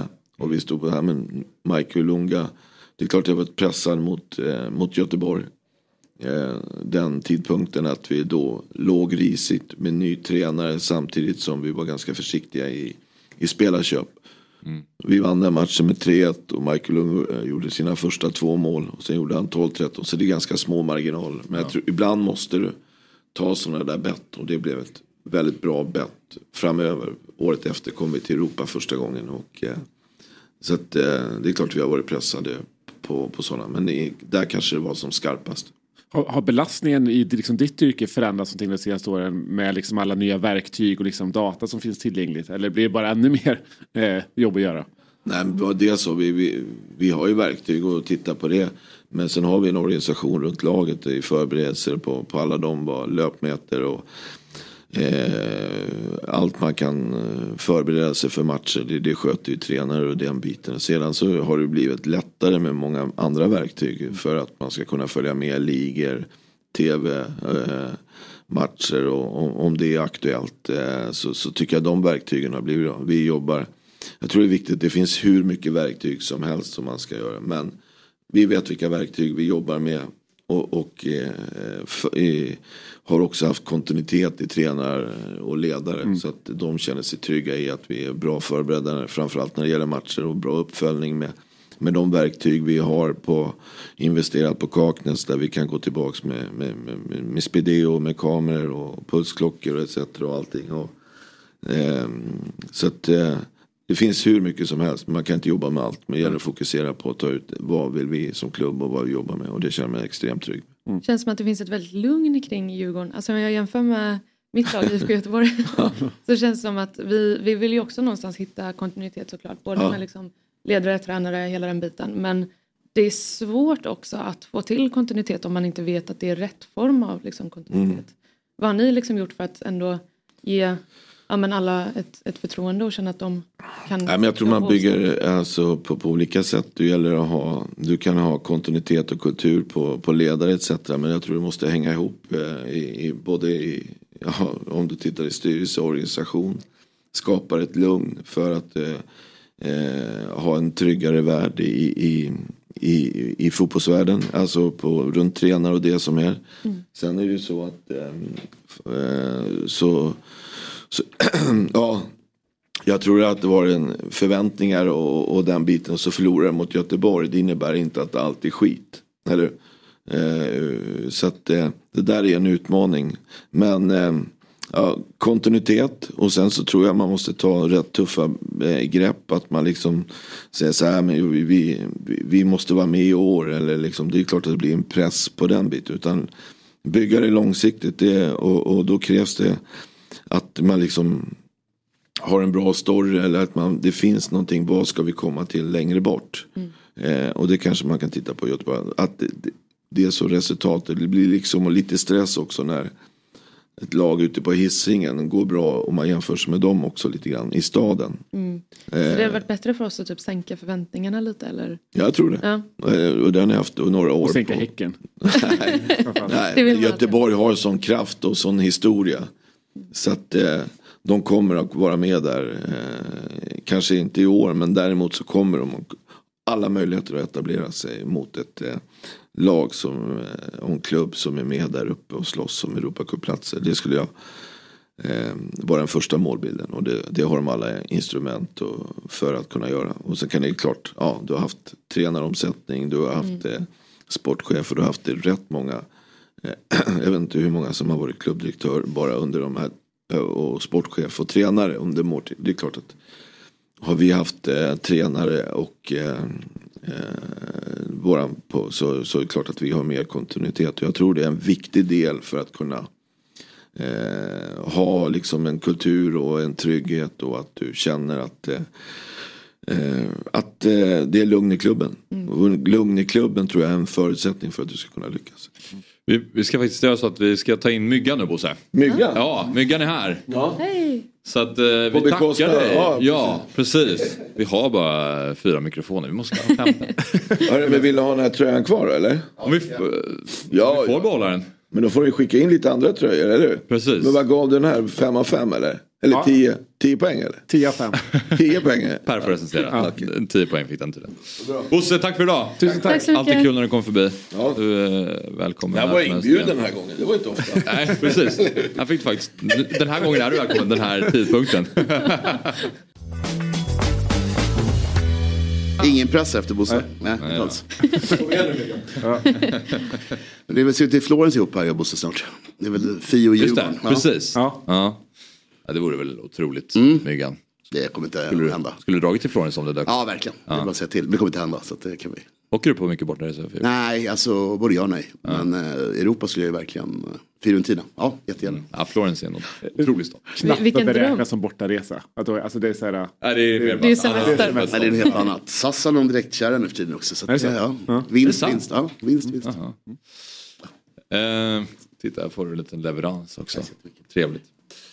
Men du, eh, ditt spel satt igår Myggan i den 91 minuten när Brighton gjorde 2-0. Ja. Men sprack i den 95 minuten när inte kvitterade mot Juve. Precis så. Och eh, vi pratade ju om jinx igår här i. Ja, ja. Hoffman var ju väldigt snabb. Eh, sitter Myggans spel och liksom, i någon sms-grupp här. Ja. Det är bara dingla okay. in. Nu händer det, nu händer det. Så ska jag tillbaka. Vi pratade ju om jinx. Samma kund spelade straff. Och sen så. Mm. Ja. Men eh, då är det dags, då är det liksom, du, nu är det riktigt nära. Ja, säger det. riktigt nära. Så att, eh, då är det bomben som gäller då? Ja, exakt. lite annorlunda spelform, men det är kul att tippa mål. Ja, så berätta lite här vad det innebär och hur du har tänkt. Ja, exakt. Man tippar tre matcher, rätt resultat. Och det gäller ju att sticka ut lite grann. Jag tror jag sticker ut på Brentford där i mittenmatchen antar jag. Att de kan göra två mål, det är väl lite osannolikt kanske på Old Trafford. Men det är väl liksom min, min stora chansning. Jag tror Barcelona kontrar sönder Madrid som måste gå för det. Mm. Då tror jag att det där är ganska rimliga siffror. Så det är alltså de, de, som är markerade där, det är de resultaten som skulle kunna bli då? Ja precis så. Tre till Alla variationer på det som är highlightat. Ja, okay. Så det, kan, det kan bli 2-2 till exempel då, om man, om man är Madrid-fan Madrid till exempel. Men jag tror på 2-1 eller 3-1. Eh, United, dålig form är det en upset, är det 1-0 Brentford då blir det ju bra odds. Så därför tog jag med det. Men eh, jag skulle visa på någon målsnål som 1-1 där tyvärr. Och sen mm. sista matchen så tror jag, alltså, jag kan inte se West Ham göra mer än ett mål i match. Det verkar inte vara som de gör det ofta. Och eh, Newcastle är inte jättemycket mål på bortaplan heller. Nej. Men, men eh, två mål var vi inte många som trodde på i Sverige såg jag. Så att där har vi också lite sån här okay. odds boost. Just det. Mm. Och eh, det är någon liten, eh, lite jackpot Mm, tror jag. Rullpott idag, något sånt. Har du Ja. information om det? Ja. Nej, nej, nej. Ja, Men jag tror att det var lite högre utdelning. Så Okej. Det kan vara Mm. kul att testa det här ikväll om man inte har kört bomben förut. Det är Ja. ett väldigt roligt spel och alla kan vara med liksom. Ja. Eh, men sen då tipset kanske var lite mer crazy än vad jag är. Jag höll nere galenskapen. Ja. Mm. Det här är alltså 144 rader. Mm. Ja. Vad säger eh, ni om eh, de, det som Om Myggan tror här? Nej men den här sitter. Det känner, det, men det känner, alltså, det känner jag varje gång när Myggan kommer med bomben. För det är just också att det, det är väl det, det, är det som är tjusningen. Precis så, att allt är möjligt just nu. Ja, Mm. exakt. När man har det där spannet att jobba med. Så det blir ett smalare och smalare liksom, Ja. hål eh, varje, varje jag minut som går i matchen. Jag gillar ibland när du liksom så hoppar över tecken. Gör Liksom ett mål eller tre. Ja men exakt. Eh, då är Tack. det väldigt liksom estetiskt. Tack för att du ser det. Eh, jag, nu- det här var jag väldigt nöjd över. Det är väldigt mysigt Det att är göra. när man sitter med stryktipsraden så bara, men det saknas en tvåa. Liksom. Ja, exakt, exakt. Eh, Klassiska gubben på stryktipset, Ja, ta bort krysset. Du går in på ojämna nummer liksom. Ja men lite så. Mm. Men också att det ser lite fint ut tycker jag i mönster. OCD, gubben i mig blir glad av, av ett hopp. Eh, nej men roliga matcher ikväll. Och som sagt var, jag tror att jag tror det kan bli, bli eh, en, en kul målrik omgång. Det är min gissning. Roliga, roliga mitt i veckan matcher generellt. Alltså, Mm. Även igår såklart var ju ännu roligare kanske. Ehm, för- för- Kul var det alltså, vad deppigt. eh. Nej, jag, jag tyckte det var svinkul. Alltså det, var, det var en eh, komisk eh, match där, Ja, Chelsea-Liverpool. alltså. Det var ju liksom, det var ju, det var ju slapstick-fotboll. Det var liksom, eh, som man säger, så här, Papphammar-film. Det var så här, Liverpool gjorde allt för att liksom, ge, att, att Chelsea skulle få bryta sin nolla. Och Chelsea gjorde allt i offensiv väg för att matchen skulle förbli mållös. Det var, alltså, det var otroligt roliga, i alla fall 50 minuter. Ja. Sen så började det liksom... eh, Sen avtog de målchanserna också. Ja, Ja. exakt. Men det är, nej, det var, ehm, det var roligt. Vad, vad, vad tycker du om hans liksom, rotation, eh, Klopp? Det var sex byten. Ja, jag vet ingen Eh. Alltså, jag, jag vet något- ingenting. Jag hoppas på mycket. typ förluster sagt va. Det är inte, Ja. Jag vill inte ut i Conference League och sånt. Nej. Nej. men det var ju hemskt att se. Det var ju riktigt tråkigt alltså. För alla, alla inblandade. Ja. Men det var, jag antar att han har, jag, jag tänkte rotationen var väl säkert gjord innan i och med Arsenal liksom. För lirar vi sen mot Arsenal blir det ju 8-0. Så att det är väl därför man gör det här, det här var liksom inför söndagen. Ja, Det är är det är en hyfsat intensiv vecka. Det är City, Chelsea. Ja. liksom, Men så, det någon var ju så här, eh, vardagsmat förra året. Liksom. Och det, nu är det som att det är ett berg som inte går att klättra upp för. Det är hemskt liksom. Så att, Och van Dijk var sjuk också. ja. Nej det var liksom det här. Det var inte många. Alla har, alla har slutat spela fotboll. Men- Men, men- Chelsea var otroligt, alltså de missar mål. Ja. Ja, det var... Otroligt underhållande 0-0 match får man ändå Ja, säga. Ja, men verkligen. det finns ju ingen som har mindre killer instinct-aura än Havertz. Nej. Nej. Alltså han, eh, han, ja. Ja. Jag hade kunnat säga mycket Han om hans är eh. Ja. Mm. Men de var, ju, de var ju bra. Alltså, alltså, de, så som de kom till målchanserna var ju ändå liksom, det var ett fall framåt. Det är väl liksom någon form av Björn Hamberg-effekt. Det här som man kommer tala om. Ja, precis. Men de är ju rätt bra på att straffa, alltså mm, Aston Villa och sånt också. Det är ju 27 skott eller någonting. Så de skjuter ju väldigt mycket. Så Ja. det har varit så ett tag nu. Där. Så att, Men det är ju som du säger, Havertz såg nästan lite ut som Timo Werner. Ja, Sin ja, verkligen. Bra, bra, snyggt. Men ehm, jo, jag får till mig här, Myggan, du var inne på det. Rullpott 412 000 kronor på bomben. Ja, exakt. Sorry. Jag borde Så ha det haft infon på. Ja, Så det är ett bra tillfälle att, att testa ett spel om man inte gjort det förut. ja men eh, roligt att, testa bomben. Och ehm, eh, ja, det är ju en produkt från Svenska Spelsport och Casino AB, åldersgräns 18 år. Och har man problem med spel så finns stödlinjen.se. Vi ska ta en kort paus. Och sen när vi är tillbaka då ska vi prata med AIKs ordförande Robert Falk. Och sen så ska vi även prata med um, Olof Lund också. Kul. Angående eh, dam-EM 2025. För eh, Sverige fick det ju till slut inte. Nej. Tyvärr igår, eh, avgjordes igår i Lissabon. Men mer om det efter pausen.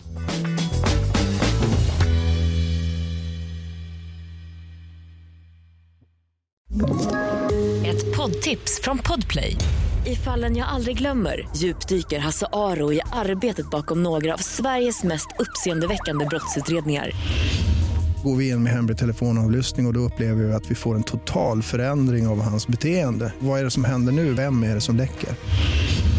Och så säger han att jag är kriminell, jag har varit kriminell i hela mitt liv men att mörda ett barn, där går min gräns. Nya säsongen av Fallen jag aldrig glömmer på Podplay. Ja, varmt välkomna tillbaka till Fotbollsmorgon. Idag så är det jag, Axel Inslander, som sitter här tillsammans med Per Frykebrant och eh, Elsa Alm. Trevlig första timme. Absolut. Verkligen. med Bosse. Ehm, och nu så ska vi prata med AIKs ordförande Robert Falk. För under de senaste veckorna så har ju AIK Fotboll varit ständigt återkommande i media. Eh, I synnerhet efter värvningen av Lamin Dabo.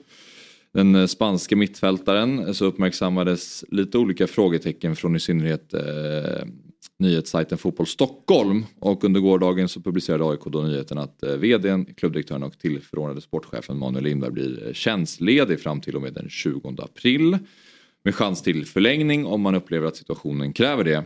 Och eh, som sagt med oss har vi nu Robert Falk som är ordförande i AIK. Eh, god morgon och välkommen till Fotbollsmorgon Robert. Tackar, tackar. Du bara inledande bred fråga här. Ehm, vad eh, beror denna eh, tjänstledighet på från eh, Manuels håll? Han behöver helt enkelt en kortare paus. Han har jobbat hårt, han har haft flera olika roller hos oss senaste tiden och han behöver helt enkelt vila ut. Svårare än så är det inte. Han behöver två veckor drygt paus. Mm. Och vad är anledningen till liksom tjänstledighetsterminologin där och inte liksom sjukskrivning eller semester? Ja, vi är börsnoterade och vi behöver lägga eh, all beslutsmakt, om man uttrycker sig så rent administrativt, på Fredrik Söderberg.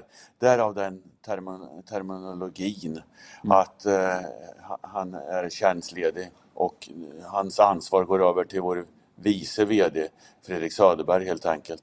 Mm. Så man vill liksom garantera att han inte behöver så att säga ringas in för någonting?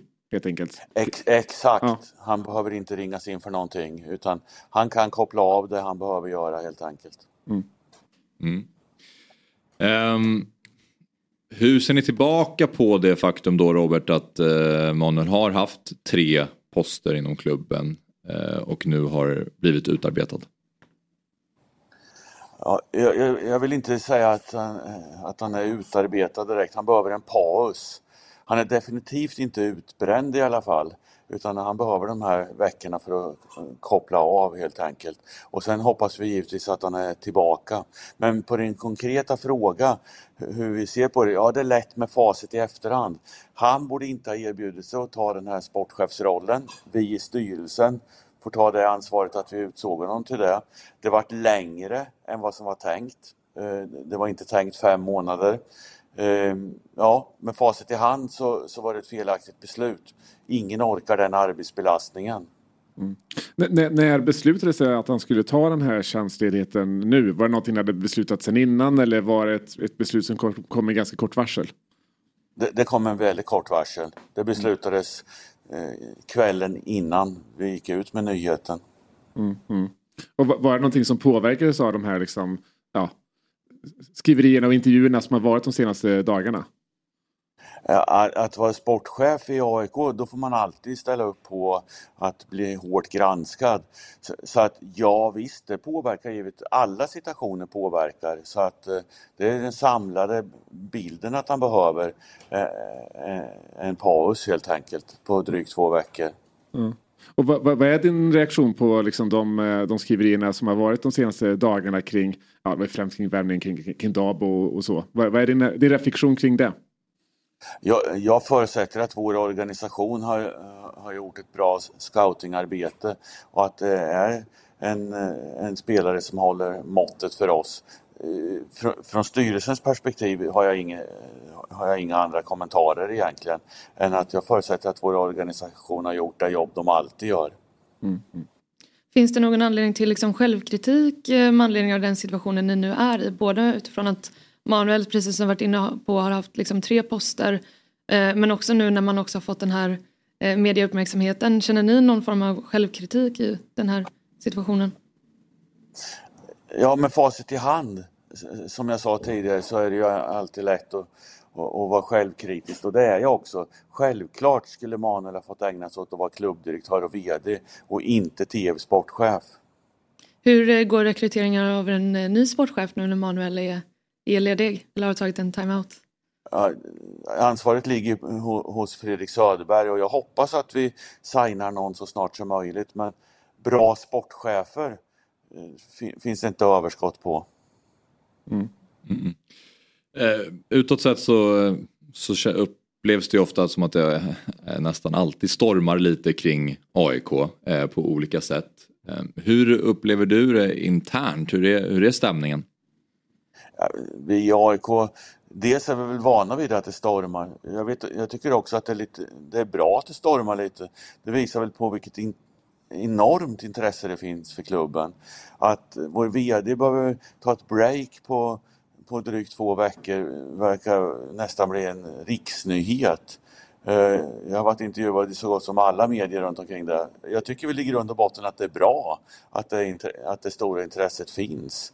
Så att, eh, och sen skulle inte jag vilja säga att eh, det alltid stormar runt AIK. Vi har en, en bra ekonomi, vi har en trygg organisation med, med väldigt bra anställda människor i hela klubben.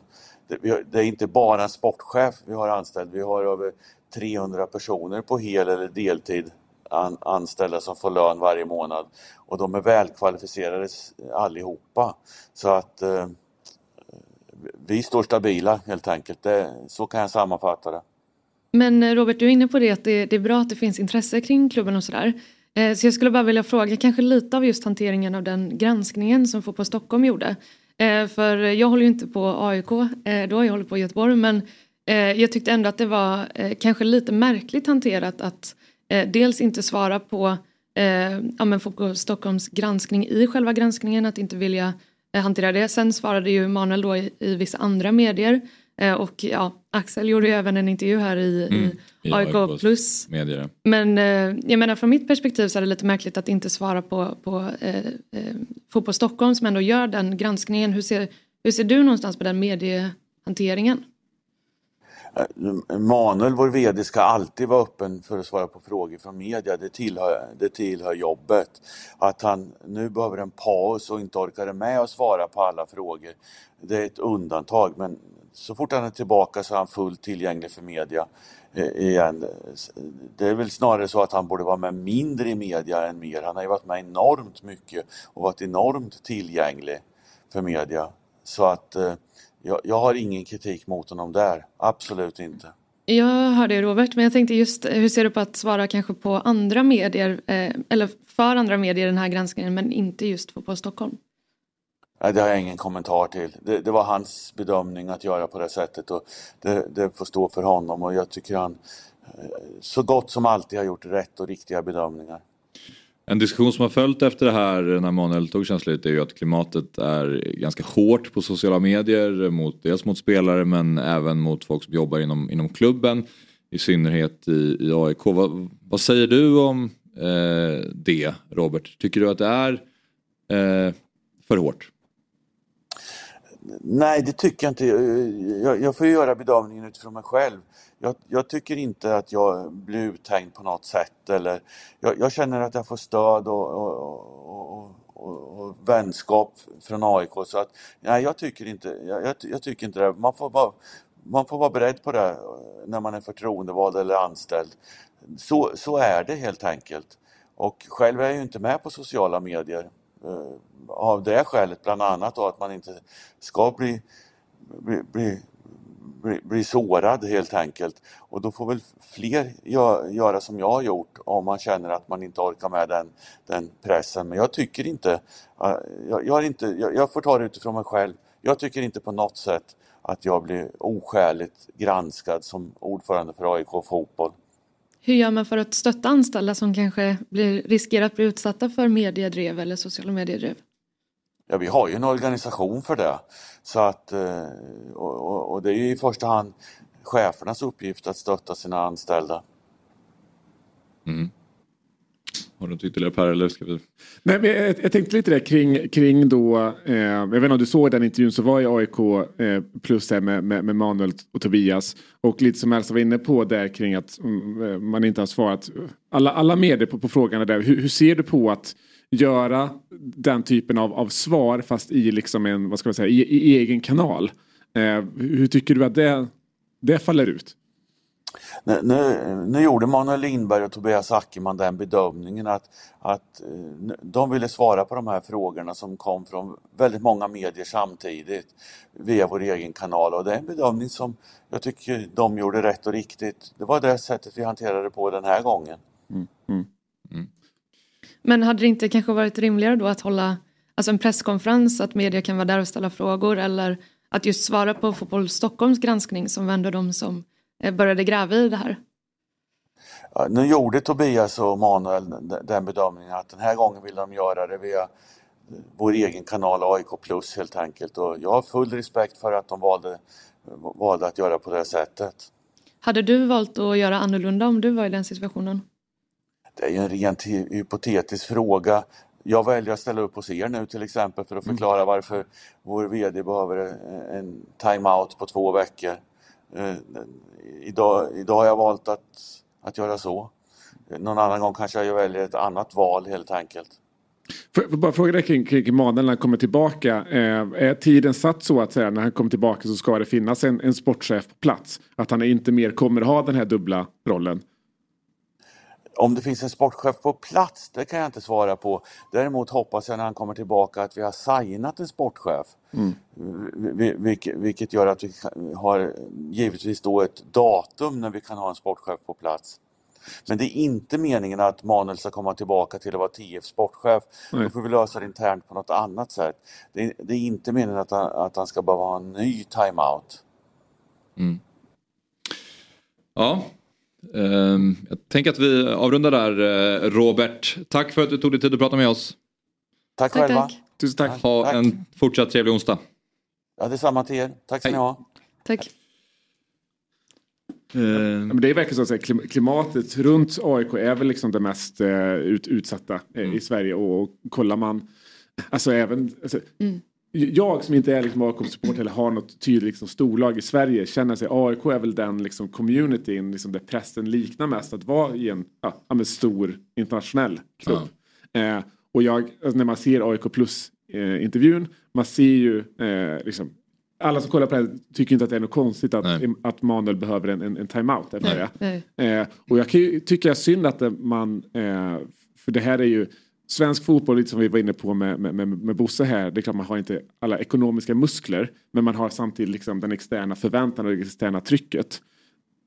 Då är det ganska synd att man är i den situationen, men som, som, som Manuel eller någon annan som hade kunnat tjäna ganska mycket mer i näringslivet, flera gånger mer.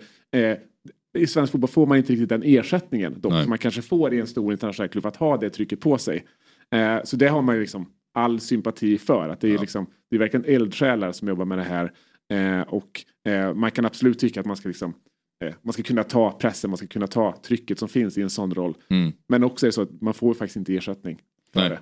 Sen också, jag tror kanske att eh, man kanske är vana vid att spelare är liksom under press och kanske också ledare i föreningen och, och sådär men att man kanske är mer ovan vid att hantera drev när det är just mot ja, men, eh, ja, men, vd eller sportchefer eller liknande. Just finns det liksom en organisation, finns det någon som de kan vända sig till i den situationen? Det är, man måste ju också tänka att ska man verka i, i en allsvensk klubb som, som har den typen av uppmärksamhet så måste det ju kanske finnas en organisation som kan stötta upp också. Eh, och det är ju som du säger, man blev ju kanske inte så förvånad över timeouten efter eh, alltså att den här eh, timmes eh, långa intervjun. Det var ju eh, Mm. Märklig stämning. Eh, Ja. grund- Ja, men precis. Ja. Och det är nu är det liksom två situationer på eh, bara en vecka. Där det är liksom, ja, men två av liksom mest kanske eh, ja, högst uppsatta positionerna i svensk fotboll. Som liksom ganska tydligt har varit eh, ja, men utbrända, eh, Ja. superpressade och som liksom, därmed har kanske gjort lite andra eh, ja, vad ska jag säga, beslut i media än vad man hade gjort eh, annars. Eh, Men som ändå dock pratar de om det öppet. Att så här, ja, Janne efter kanske, man fick verkligen dra ur det honom eh, i några dagar innan han erkände att han var liksom pressad. Ja. Eh, men, men det säger väl ändå liksom där, hur, hur, hur det är svårt det är att- kanske tala om det. Ja. Liksom. Engagemanget inom svensk fotboll som vi pratade om med Bosse, att det, det ökar ju. Om man, alltså när han börjar jämföra med Danmark Mm, och sådär som, mm. ni, som ni pratade om. Precis. Och det gör ju också att folk verkligen extremt engagerade och har väldigt mycket kunskap om väldigt mycket mer. Folk börjar liksom lära sig mycket mer om så här, hur ska vi jobba med transfers och, och allting sånt. Vilket gör att, känns att kraven blir högre på spelare och de som jobbar inom föreningen. Och till en viss grad tycker jag också ganska orimlig ibland när till exempel AIK gör en svag premiärmatch mot Halmstad och då är liksom reaktionerna direkt att eh, spelarna ska gå hem från Halmstad, vi ska ha pengarna tillbaka för biljetterna och resan, betala tillbaka alla supportrar som har rest ner. Och då känner jag att det är en, det, det är en sport. Alltså Mm. ibland så förlorar man matcher. Och eh, då så, alltså det finns ju ingen vinstgaranti på den här biljetten som gör att så här, om, om ni inte vinner då kommer pengarna återbetalas. Mm. Alltså det är ett extremt sånt, var- allt måste hela tiden sitta Verkligen. i, inom Och man, man, fotbollssupportvärlden kan, idag. man, man kan ju verkligen säga, återigen förstå liksom, människan Manuel här. Mm. Alltså, han har så här, slitit häcken av sig i sex månader och liksom, eh, förmodligen jobbat dygnet runt. Mm. Och så precis nu när allting bara är klart, då kommer liksom så här, ja, Mm. Alla måste avgå i princip för den här förlusten. Och man bara så här, ah. Men, men också det, det är ju alltså precis som ni säger att det är så många som har åsikter också. Jag tror att Micke Stad brukar säga det, det finns två yrken som alla alltid känner att de kan, göra bättre. Mm. Och det är typ så, eh, det är lärare utifrån att alla har gått i skolan och så Mm. är det liksom eh, tränare utifrån att alla har spelat fotboll. Mm. Och det är just det att folk ko- kommer ju alltid ha väldigt mycket åsikter kring liksom hur ens lag sköts och hela den biten. Eh, men om vi ska säga någonting mer om så här, eh, den här AIK eh, plus-intervjun eh, så tyckte jag i alla fall att det var så roligt att Manuel och den här Ackerman kom in med väldigt liksom olika eh, mentalitet i intervjun tyckte jag. Det var nästan så att eh, man kände att Manuel nästan himlade med ögonen när Ackerman liksom pratade. Och att liksom han, du, du vet så här, det är när man tar med en, en kompis till ett nytt sammanhang och så märker man att den här börjar säga en massa konstiga saker. Liksom. det var nästan lite, ja du vet, och man bara så här, nej nu, nu, nu kommer resten av det här gänget undra vilken galning jag har tagit med in i, i gruppen. Liksom. Det kändes nästan lite så. Ja. Och Bara, det bara få kolla på det liksom, Ja, utifrån. Ja, Och det är också så här, det är en så konstig situation för vad gäller Dabo så det är ju verkligen så som, som, som Tobias också säger eh, att i, i den här intervjun att säga, det är klart, alltså, vi, man kan ju inte säga så mycket mer förrän han- man har sett honom spela. Nej. Eh, alltså, där har han ju rätt. Det är, alltså, det är klart att den här killen kan vara kan vara jättebra, självklart. Men det här är ju liksom den mest förväntade debuten i liksom svensk fotbollshistoria just nu. Eh, Dabos debut, alltså alla, Ja. där kommer jag vara. Ja. Det, det, det borde ju vara en sån här no camp presentation. Hyfsat Eh, tuff start för Dabo att veta att alltså, det kanske inte han förhoppningsvis når, nås han inte av allt det här som har pratat runt honom men eh, Nej. Nej. som du säger alla kommer ju sitta där och granska varenda touch. För det var väl så, han, han kunde väl bara spanska va? Han kan Ja. väl inte, Mm. sen kanske inte nås av eh, Nej, nej precis. Utifrån att han inte tog intervjun på spanskan där heller Nej, som eh, exakt. Fotboll Stockholm ville. Precis. Mm. Mm. Men hörni, lite headlines. Eh, I och med att Bosse kom så pratade vi mycket, dels om Djurgården och lite allt möjligt. Eh, men Det brukar bli så. Det brukar bli så. Vi touchade lite vid det när Myggan var här, men Liverpool-Chelsea stormöte. Eh, Liga 8 tog emot Liga 11. Mm, mm. Stormöte. Ja, exakt. nej, eh, eh, nej men det var, alltså, det var ju som jag sa, det var ju verkligen en slapstick-match. Eh, otroligt underhållande första, första 50 minuter. Men det är ju intressant hur ehm, att, att dels om man ko- kollar eh, Chelsea som har gjort precis som Tottenham vet man sparkar tränaren men det är bara tränaren, det är inte staben som lämnar.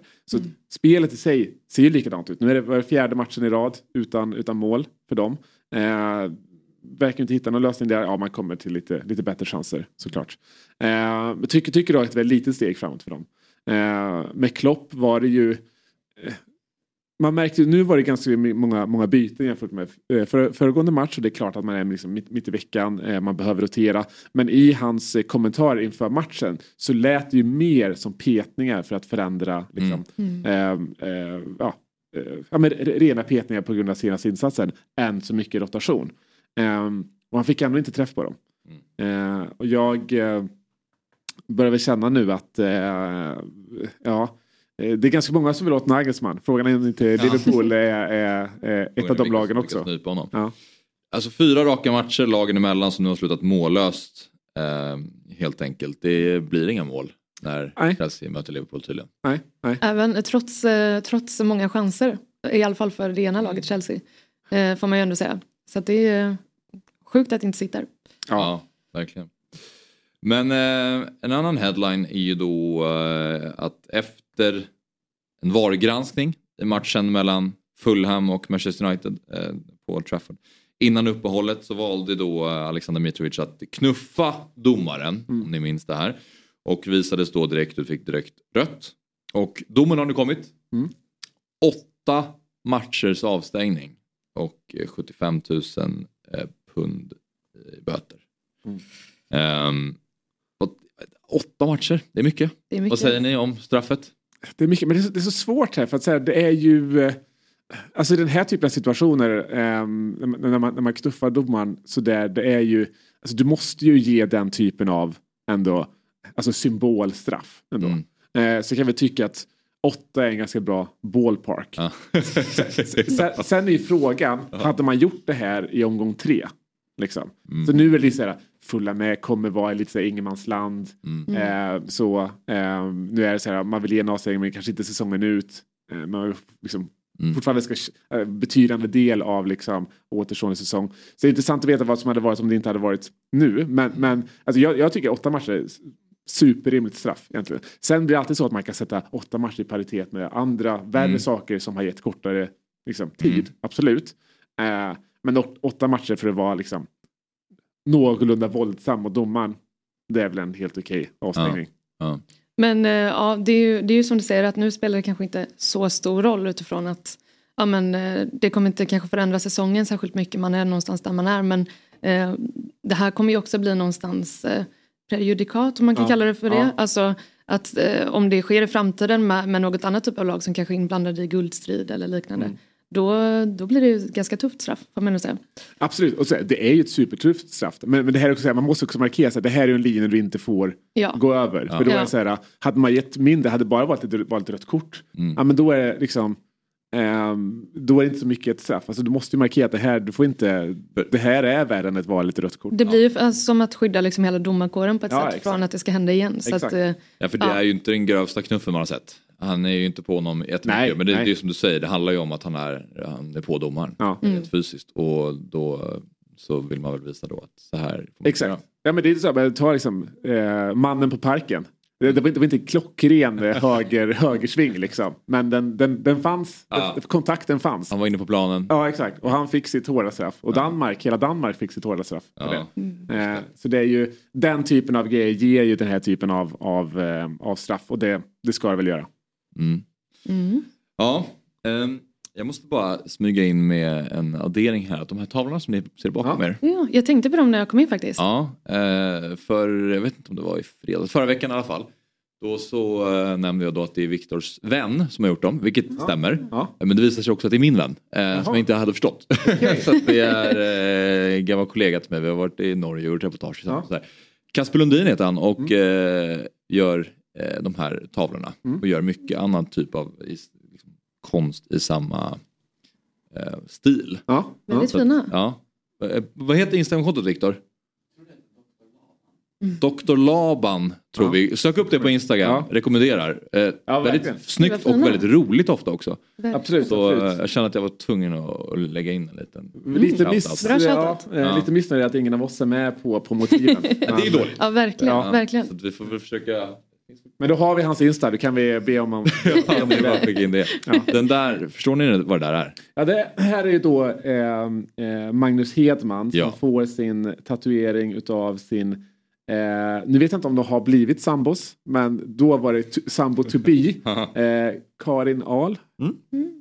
Precis. Eh, eh, som då skaffade, gjorde Kronologin i den här relationen var så här, först eh, gör en tatuering på hennes ansikte på underarmen, sen börjar leta gemensamt. Ja, exakt. Eh, det var väl det- som eh, de tre som är bakom det där, Exakt. Mm. David, eh, Jesper och Robin tyckte var så hysteriskt roligt att det var den vägen som Ja. Magnus valde att gå tatueringen innan de ens var sambos. Ja. Och då blev det en ganska stor grej om det i höstas i Fotbollsmorgon och därför blev det också en tavla. Gud vad roligt. Ja, väldigt fint. Ja, Ja. verkligen. verkligen. Jo, ehm, vidare i våra headlines då. Det verkar inte bli någon hemmapremiär för Värnamo. Det var det som Bosse var inne på i omgång två. För de skulle ju då eh, spela på måndag mot Mjällby. Men det verkar som att det flyttas till söndag och matchen spelas eh, i Borås istället. Och det är för att mattan inte är tillräckligt eh, bra helt enkelt på Finnvedsvallen. Ja, ja. Men det, har ju varit, ja, men det har ju varit en kall, eh, alltså, en kall vår. Så att, Ja. eh, det är ju många gräsmattor som ligger lite efter i, i utvecklingen. Liksom. Mm. Eh, Jag är förvånad över hur många som har kunnat, kan spela alltså, Ja. fotboll nu. Alltså med tanke på den Mm. vinter-vår eh, vi haft. Mm. Eh, så att säga. Ingen skugga ska falla över, över Värnamo här. Eh, så det, Men men, de har gjort ett dåligt jobb. de har alltså, avgå. Någon bör ja, avgå. Ja, verkligen. Ja. Nej men eh, det är som du säger, alltså, om man tittar på uh, Örjansvall till exempel. Den var ju inte den bästa mattan. Man Nej, har sett. nej. Men jag håller med om att så här tidigt och så kallt som det har varit och att det fortfarande Mm. ligger mycket snö här i Ja. Stockholm i alla fall. Exakt. Sen, eh, sen ska det väl ändå, alltså det ska ändå hyllas att de, de vill köra på gräs och att nu när de också ska bygga en ny arena till 2025 va? Eh, Så väljer de ju också att köra vidare på det vilket ändå är bra för jag vill ju gärna se att alla allsvenska lag kör, kör på gräs. Så det är väl det mest eh, tråkiga här är väl att de flyttar matchen till en, en plastarena. Mm, mm. Ja, precis. Och jag tycker i då diskussioner som är kring att införa VAR som det skulle kosta, ni vet inte vad beräkningen var, eh, hur många miljoner per, per klubb det var. Det var Eh, väl någon beräkning på x antal miljoner per match till och med väl? Eh, jag kommer faktiskt inte, jag kommer faktiskt inte ihåg. Jag tror jag för mig att det var en eller två miljoner per, per klubb och för, för att bara säga, få in infrastrukturen. Ja. Eh, och det här visar att säga, men det, finns, eh, det finns andra fickor att fylla eh, innan det är var vi ska prioritera eh, i, i Sverige. Eh, till exempel att ha gräs. Ja. Den, lilla, den lilla grejen. Ja. Så. Mm.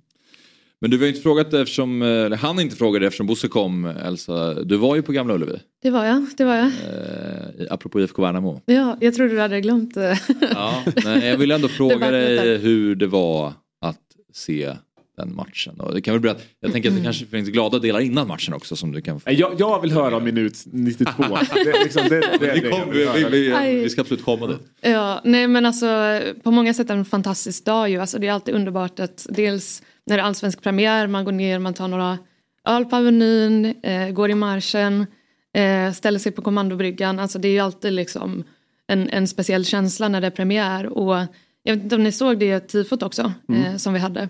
Eh, det är så att vi har haft en ganska tuff eh, försäsong i Göteborg. Inte bara spelmässigt utan även eh, kring, kring läktaren. Så vi hade en kille som, som tragiskt gick bort i vintras. Och han var väldigt engagerad i tifogruppen eh, och hade en stor del i det här tifot också. Eh, så det var väldigt känslomässigt Okej. starkt för många också, Ja, eh, okej. det här tifot. Mm. Men eh, utöver det, det är alltid härligt när Joel Alme är på plats. Ja, verkligen. eh, och eh, såklart när vi får sjunga Snart skiner Poseidon ihop. Mm. Eh, så att, ja, förutsättningarna för att det skulle bli en fantastisk dag var ju, var ju stora. Sen, eh, ja, Det är ju Sveriges bästa liksom, fotbolls... det är det verkligen. verkligen. Eh, speciellt så det är live. Men, eh, kör han, han, spelar han alltid på liksom, eh, så här första hemmamatchen? Eller det Nej, alltså han gjorde det förra året eh, när vi, eh, förra allsvenska premiären också. Eh, och så nu i år igen men eh, ja, innan dess så var det nog några år sedan. Eh, så att, eh, men det får väl bli en ny tradition för oss. Ja, det egentligen. hoppas jag verkligen. Ja. Jag tycker, vi måste, alltså, det kanske är på grund av låten men det finns något speciellt just kring premiär, Mm. hemmapremiären på Gamla Ullevi. Alltså, När man ser det på tv så tycker jag det känns alltid som att solen skiner. Mm. Att det liksom ligger på, så när de filmar alla som står med de eh, blåvita halsdukarna till den där eh, fantastiska musiken Mm. så eh, känner man att nu börjar allsvenskan på Ja, riktigt. exakt. Ja. Det är någonting man säger, jag kastas tillbaka till barndomen. Så jag kollar lite så här på, på, på Sportspegeln. Liksom så här, nu går IFK Göteborg bra. Ja. Liksom, det är lite den känslan jag får. Ja. Eh, så vill ha liksom en Albert Svanberg. Ja. Eh, som, som, som sitter och berättar historier om hur, hur bra det gick för IFK. Mm. Eh, och sådär. Så det är, liksom, det är verkligen en liten, eh, ja. Ja. Man får ju lite IFK-känslor när man, när man hör låten. Ja, eh, och det, det är väldigt kul för att alltså det här klippet som Discovery har lagt ut som eh, ja, men, eh, när de filmar någonstans var liksom ja, men låten och Ja. inmarschen för spelarna och så här. Det har ju fått väldigt, väldigt stor spridning och väldigt många som har skrivit det att oj nu ska jag börja gå på Blåvitt för det här, det här ser ju fantastiskt ut. Liksom. Eh, så att ja men det är klart det är ju en, det är en exceptionell inramning som vi har. Vi har ju, ja men jag skulle säga absolut en av Sveriges absolut bästa eh, organiserade publik. Liksom. Eh, så att det är ju det är fantastiskt. Det var ju en, eh, en, jag tror jag nämnde förut Fotbollsmorgon i höstas kanske då inför eh, matchen mellan Häcken och Blåvitt på Gamla Ullevi när Mm, Häcken mm. eh, vann SM-guld och vann, vart det 4-0. Eh, när de går ut då på Mm. planen så är det någon typ drönaråkning eller om det är en sån här spidercam som sitter i något, fast i några Mm. vajrar eller någonting. Som åker över hela arenan och den åker upp mot tifot och sen Mm. ner. Och, Mm. det var, den var helt otrolig, jag satt helt fängslad. Och så, så gick jag in och kollade för att så här, se vad folks reaktioner var och så såg jag liksom ingenting. Så att, Mm. jag tycker jag har gått lite obemärkt förbi. Ja. Och just, Men du såg apropå- kasinotifot också va? Ja, det var det Ja, då. ja, precis. exakt, ja. Mm. Väldigt, väldigt mäktigt också. Mm. Ett av de snyggaste förra året tycker jag. Eh, ja, sen slutade väl matchen sådär men eh, eh, det är svårt, jag har inte sett drönare. Precis, när man ska prata positivt om Blåvitt, det alltid vad som sker till inmarschen. Ja, exakt, tills man blåser igång. Låt oss inte, låt oss inte gå in på det. vi, vi är bäst i Sverige innan matchen Ja. drar igång. Ja, men så, så, är, match. så är det faktiskt. Ja, Så är det ja. Men eh, ja, eh, jo matchen då. Första 30-20 Mm. var Bosse också inne på att då var det eh, bra tryck från Blåvitt Mm. och sen avtog det. Ja men såklart, alltså, vi, vi var några som pratade om det efter matchen att eh, det var alltså, lite svårt att eh, skapa tryck för som ni säger så var det väldigt starkt i början och eh, jag tyckte att vi också kunde bära upp laget på att liksom, ja, men, eh, de kommer in med stark press och börjar starkt. Men sen när man inte får utdelning så är det svårt att hålla uppe den pressen. Liksom. Eh, och det var ju inte direkt en, en, en bra match för att någonstans skapa det här trycket från läktarhåll heller. Eh, så att eh, nej, det är klart att det blir lite, lite antiklimax när man inte får utdelning. Men utöver det, man går ju in i, i säsongen och i den här matchen med ganska låga förväntningar utifrån den försäsongen vi har haft. Och ja, eh, att de sen överträffas eh, negativt är väl, eh, är väl deppigt liksom. Men eh, nej, vad ska man säga, det är, man ser grus. Alltså, ja, ska, ja, Det, det är ja. väldigt jobbigt när man jobbar med low expectation management. Och man miss, misslyckas. Det, det, det, det är Ja, jobbigt. men, ja, men, ja, men som Bosse här ändå var inne på det här med liksom att sänka förväntningar. Ja. Alltså, det är ju. Göteborg har verkligen jobbat hårt på det. Och, Men det är, det är också så här, det är väl helt omöjligt att sitta där man, som apropå att så här, låten går igång, solen skiner och man tänker är det Värnamo Jo, hemma men då är det och så bara, men nu nu blir det för... Ja. Men också, också för att så här, alltså första 20-30 ändå ser ganska bra ut. Och jag jag har menar, några straff, eller en, en straff också. ja, och alltså problemet är väl så här, det, vi har läckt in mål alltså sen i höstas egentligen. Vi har haft liksom några, några toppar där vi har kunnat stänga igen men vi har haft liksom ganska stora problem i, i försvaret. Nu läcker vi inte så mycket bakåt och det är väl liksom eh, det är väl nummer ett som om man ändå ska ta med sig något positivt liksom. Eh, men utöver det så är vi väldigt uddlösa framåt och det är väl där man behöver liksom jobba. Jag var ju på sista träningen också inför matchen i, i lördags. Eh, och då ser man ju lite både när man ställer upp inför liksom fasta men också en del så här anfallsövningar. Och det är ju ganska tydligt tycker jag i alla fall när man ser det att det, det känns Ja, om vi har tjatat om att vi kanske inte riktigt har en, har en spelidé så kanske man åtminstone har satt ett försvar men nu måste man ju någonstans hitta liksom, em, en idé för hur man ska anfalla också.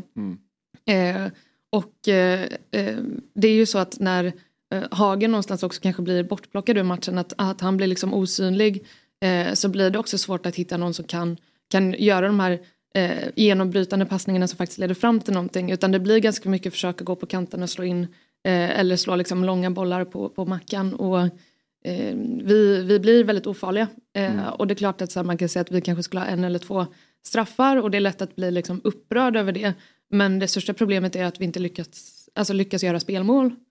Eh, och det är väl det största liksom, ja, frågetecknet, utropstecknet som vi behöver ta med Ja, oss. precis. och, jag- alltså, det är klart att så här, ehm, alla förluster är dåliga såklart. Men det här Mm. känns som så här, extra dåligt på något sätt. Just det att så här, det blir som det blir med snöpliga självmålet i liksom, Mm. typ matchens sista spark. Att det, är så här, ja, det är klart en 4-0 i baken hade heller inte varit bra. Men nu var det så här, ja, det, det, kommer bli en sån här säsong nu igen. Och man, man Ja. ser ju på Marcus Berg också att säga, han tycker inte att det är kul att vara igång igen. Nej. Det, Nej. det, det är inte hans första tanke. Först Nej. var roligare. Den var så deppig. Och, och sen ska man väl också säga det att så här, alltså, eh, alltså alla som är där någonstans nu, både liksom William och Alex som, som leder laget men också så här, truppen någonstans. Alltså, eh, det är egentligen svårt att liksom lasta eh, en enskild person i liksom IFK Göteborg eller liksom en enskild lagdel utan alltså i grund och botten vi går in i den här säsongen med ganska alltså, katastrofala för ehm, ja, eh, vi, vi, vi har liksom eh, väldigt Det- det- dåliga förutsättningar. Det finns mycket att jobba på. I, i, Det gör ju det. Och jag menar så här, nu, nu är det ju fokus på att liksom hitta en sportchef, hitta en, en tränare, sätta en organisation. Sen så tror jag att så här, om man, man kommer fokusera det här året på att, på att bygga om och hitta någonting nytt. Liksom. Eh, men som Bosse var inne på tidigare, det gäller ju att hitta kontinuitet och nu behöver vi någonstans sätta en organisation som, som kan ta det här laget till, till nästa steg. Ehm, så ja, det man kan göra eh, just nu det är väl att bara liksom fortsätta stötta laget på alla sätt man kan, fortsätta åka liksom på, på alla matcher, se till liksom att dra med sina polare eh, och inte någonstans gå och, gå och känna att man liksom vill lägga sig och dö och inte göra någonting för, för föreningen igen. För att eh, på något sätt, nu är man väl nere liksom och, och vänder på botten men eh, som supporter till IFK Göteborg så får man också tänka att man eh, är med och får vända den här skutan. Eh, och då kan ju alla fråga sig vad, vad kan jag göra ytterligare för IFK Göteborg? Eh, kan jag åka på, på fler matcher? Kan jag liksom på något sätt stötta mer? Kan jag dra med fler polare? Alla liksom någonstans kring, kring klubben får väl någonstans liksom steppa upp nu och se till att vi, vi gemensamt eh, ja, vänder trenden för det här laget. För att ehm, vi har också ganska bra förutsättningar egentligen för att kunna ta oss tillbaka till toppen. Alltså vi är eh, vi är liksom största lag i landets näst största stad. Vi har liksom ett publikunderlag som vi har varit inne på är helt fantastiskt. Vi har liksom en ekonomi som på många sätt ser, ser bättre ut. Eh, så att förutsättningarna för att vi ska kunna ta oss till toppen är ju fortsatt goda. Eh, det finns väldigt många som är så det finns en populär teori om att, man, eh, IFK Göteborg borde åka ur allsvenskan för att rensa ur organisationen och sen vända tillbaka. Eh, men jag är liksom inget, alltså jag, jag är inget större fan av den teorin just utifrån att eh, åker du ur så tappar du också extremt mycket liksom, publikintäkter, du tappar liksom, sponsorsintäkter, eh, kontrakt med spelare ryker ju liksom. Eh, så det är väl ingen egentligen som, som tycker att det är en, en bra väg att gå, mer än att så här, många andra storlag har gjort det och lyckats. Liksom. Utan eh, jag ser hellre att vi startar om från en, från en åttonde plats och försöker ta oss upp oss till toppen igen, än att vi gör det från, från superettan.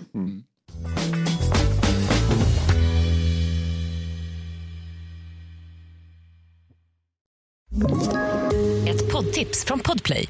I podden Något Kaiko garanterar östgötarna Brutti och jag, Davva, dig en stor dos skratt. Där följer jag pladask för köttätandet igen. Man är lite som en jävla vampyr. Man har fått lite blodsmak och då måste man ha mer. Udda spaningar, fängslande anekdoter och en och annan arg rant. Jag måste ha mitt kaffe på morgonen för annars är jag ingen trevlig människa. Då är du ingen trevlig människa, punkt. Något Kaiko, hör du på Podplay. Därför är gardinerna. Igår då sparkade tävlingen igång på riktigt och idag fortsätter vi med våran fototävling som vi gör tillsammans med Samsung. Där man har chans att vinna en Samsung Galaxy S23 Ultra. Och vi kör en snabb liten repetition här på regelverket. Eh, fototävlingen pågår 3 till 24 april. Man deltar genom att mejla sitt bidrag till eh, foto fotbollsmorgon.se och den som tävlar måste ange en Fotbollsmorgon at dobb.se ska det vara. Jag rättar med det. Fotbollsmorgon dobb.se. Eh, Den som tävlar måste ange namn, ort och vara den som har tagit bilden samt ger Fotbollsmorgon visningsrätten för bilden genom att delta i tävlingen. Eh, Max fem bilder per tävlande. Bilderna, bilderna måste vara från 2023. Och sen kommer då en jury från Dobb välja ut tre bidrag som tävlar dagligen varje morgon. Så vi ska kolla på tre bidrag Nej, vad roligt. Ehm, För jag såg bilderna igår, de var ju superfina. Ja, ja. exakt. Hög ribba nu. Ja, verkligen. Vi- Vi sitter här med stora förväntningar, jag och Per. Vi återkommer dit. Jag, jag, jag tyckte det var bra men jag tycker också det finns förbättringspotential. Ja, det gör det alltid. Det gör det alltid. Verkligen. Eh, panelen i Fotbollsmorgon väljer då en vinnare av de här tre som vinner årskort på Dobb TV värde 499 kronor. Och alla då dagsvinnare går vidare till den stora finalen och där tävlar man då om en Samsung Galaxy S23 Ultra i första pris. Och det är åldersgräns av 18 år och tävlande måste vara bosatt i Sverige för att kunna vara med och vinna pris. Vilka, det handlar sit- om att, ta en bild från en fotbolls, ett fotbollsevenemang. Allsvenskan, Superettan, valfri fotbollsrelaterad bild. vilka sitter i panelen? Ja, det är redaktionen. Jag tror att Viktor, Otto, Oliver Mäktigt, kanske. mäktigt. Det är eh, de som ligger bakom hela eh, fantastiska maskineriet som Ja, är ja, Fotbollsmorgon. verkligen. verkligen. Eh, det är de som eh, väljer. Då. Mm. Ska vi ta och titta på den Ja, nej, jag är första- riktigt taggad här. första bilden? Och den ska vi då ha från Elias. Ja. Okej, och då ska Ser vi se riktigt. om... Nej, precis. Okej, det här har vi från Elias. Jag försöker förstå. Är det, kan det vara Millwall eftersom det är Husky? Ja, Det är det va? Ja. så det här... Oj, snygg bild. Men är det The Den? Det är det inte va? Den ser inte ut så eller? Viktor kanske vet. Ja, ja, det här var lite det som jag var inne på igår. För jag tyckte att det var väldigt fina bilder igår. Ja. Eh, Men alla var ju liksom svepande över stora arenor. Ja, Jag var lite Man- sugen man på de här så detalj- lite detaljerna. ja. Kanske att någon kunde fånga någon spelare som är mitt i ett ögonblick. Mm. Ja. Och här har vi några som firar målet och sitter precis nere vid planen. Ja. Mm. Så att eh, Elias bidrag gillar jag än så länge. Ja. Snyggt. Ja, ja, men bra. Alltså, eh, tycker jag liksom fångat djupet där. Eh, väldigt bra. Eh, alltså, man kan ju aldrig misslyckas med en fyrabild såklart. Nej. Eh, hade det varit Elias här hade jag nog försökt få bort liksom, den nedre bilden, delen av den här bilden när man ser liksom, lite, baksidan ja. av eh, Men jag tycker nästan det har lite, sponsplakaten. lite charm i att den här ryggsäcken ligger där. Ja, och... det är sant. Det, är sant. Det, det, det blir liksom lite realism. Ja. Diskbänksrealismen. Det är liksom lite en härlig kontrast till liksom, eh, Man kanske kan se det mer som ett, liksom, ett konstnärligt uttryck. Ja. ja sant. Annars går det lite inflation på, så här, alltså på, på svenska läktare åtminstone att eh, det ska vara mobilfritt och att så här, man ska fokusera fullt ut på att liksom, eh, stötta laget och hela den biten. Så, eh, jag, kan, jag kan till viss del köpa det också. Det, eh, jag tycker det, alltså tar man liksom bilder lite innan match eller efter match och sådär, det, det är ju lugnt liksom. Mm. Men eh, man, man kan ju störa sig lite på den här, eh, alltså typ stå och filma under matcher och alltså mitt under, då vill man kanske ändå vara i, i stunden. Ja. Nej. Men eh, jag, hade, jag hade en kille bakom mig på, på läktaren i söndags eh, som ringde sin polare på Snapchat och pratade på högtalare. Eh, och berättade Oj. liksom hur, hur matchen gick. och då var det liksom, eh, ja det, det var ju slutminuterna där Ja. så, så det, det gick ju sådär. Och då var det ju nästan så att man ville vända sig om och Ja, Ja, ni, Jag förstår. Ja, du, ja, jag behöver inte äh, avsluta det med det. Men eh, nej, jag, jag, ja, men ändå, eh, jag, det, det blir härliga bilder i alla fall, får man ju säga. Ja, och eh, då tar vi och tittar, tittar på nästa från Erik Sedin som har varit på Tottenham Hotspur Stadium. Oj. Ja. Eh, och då tänker jag, det är två personer där. Den här kändes nästan lite retro. Borde jag veta Jag måste... vilka det här är? Ah. Nej, okej. För något. Eh, Men det, nej. Det. Viktor skakar på huvudet. Ja, det kanske är liksom... Här har vi det här. Du, Grejen är att det är... du vill ha liksom detaljerna. Här har du ju det fina i fotboll. Ja. Fångat. Ja, du menar att det är eh, farfar eller morfar här som går Exakt. med sitt barnbarn? Exakt. Vad det Exakt. verkar. Ja. Mm. Men eh, det ser väl ut att vara taget med blixt också va? Alltså Ja. det blir liksom lite retro Ja, färger i. Och, eh, Modigt av Erik då att eventuellt upptäcka sig med att blixten knäpper av.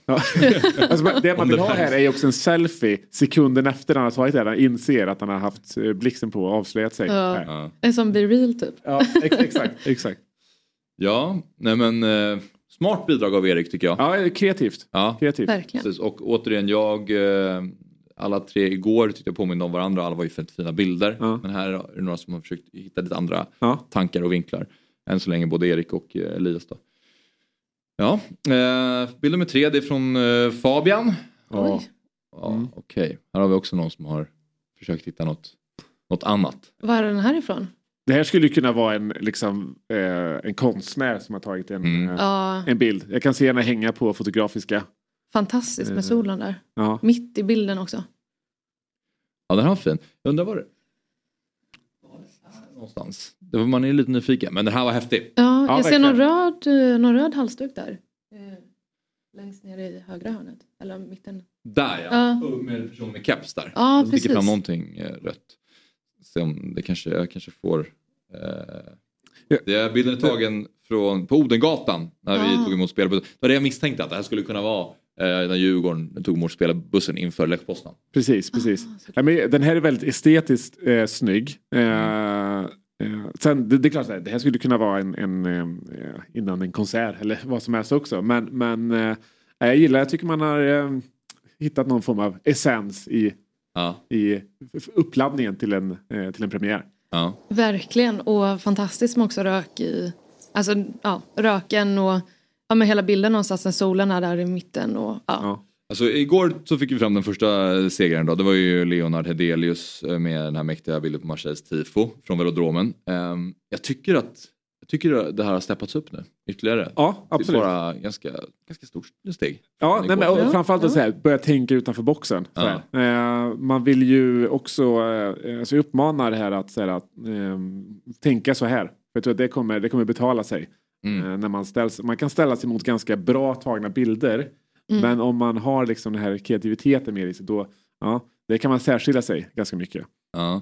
Eh, Elias? jag, har- jag, har en, jag har en favorit. Okej, ja bra. För det, är ju faktiskt, alltså, det finns ju två jurys kan man säga. Ja. Dels redaktionsjuryn som tar fram tre val till oss här i Ah. studion. Och sen så är vi nästa jurysteg då som ska välja vinnaren av de tre valen. Mhm. Och eh, Vad roligt. Elias då skriver så här till sin bild. Eh, Millwall möter Sunderland. Eh, matchen slutar 1-1.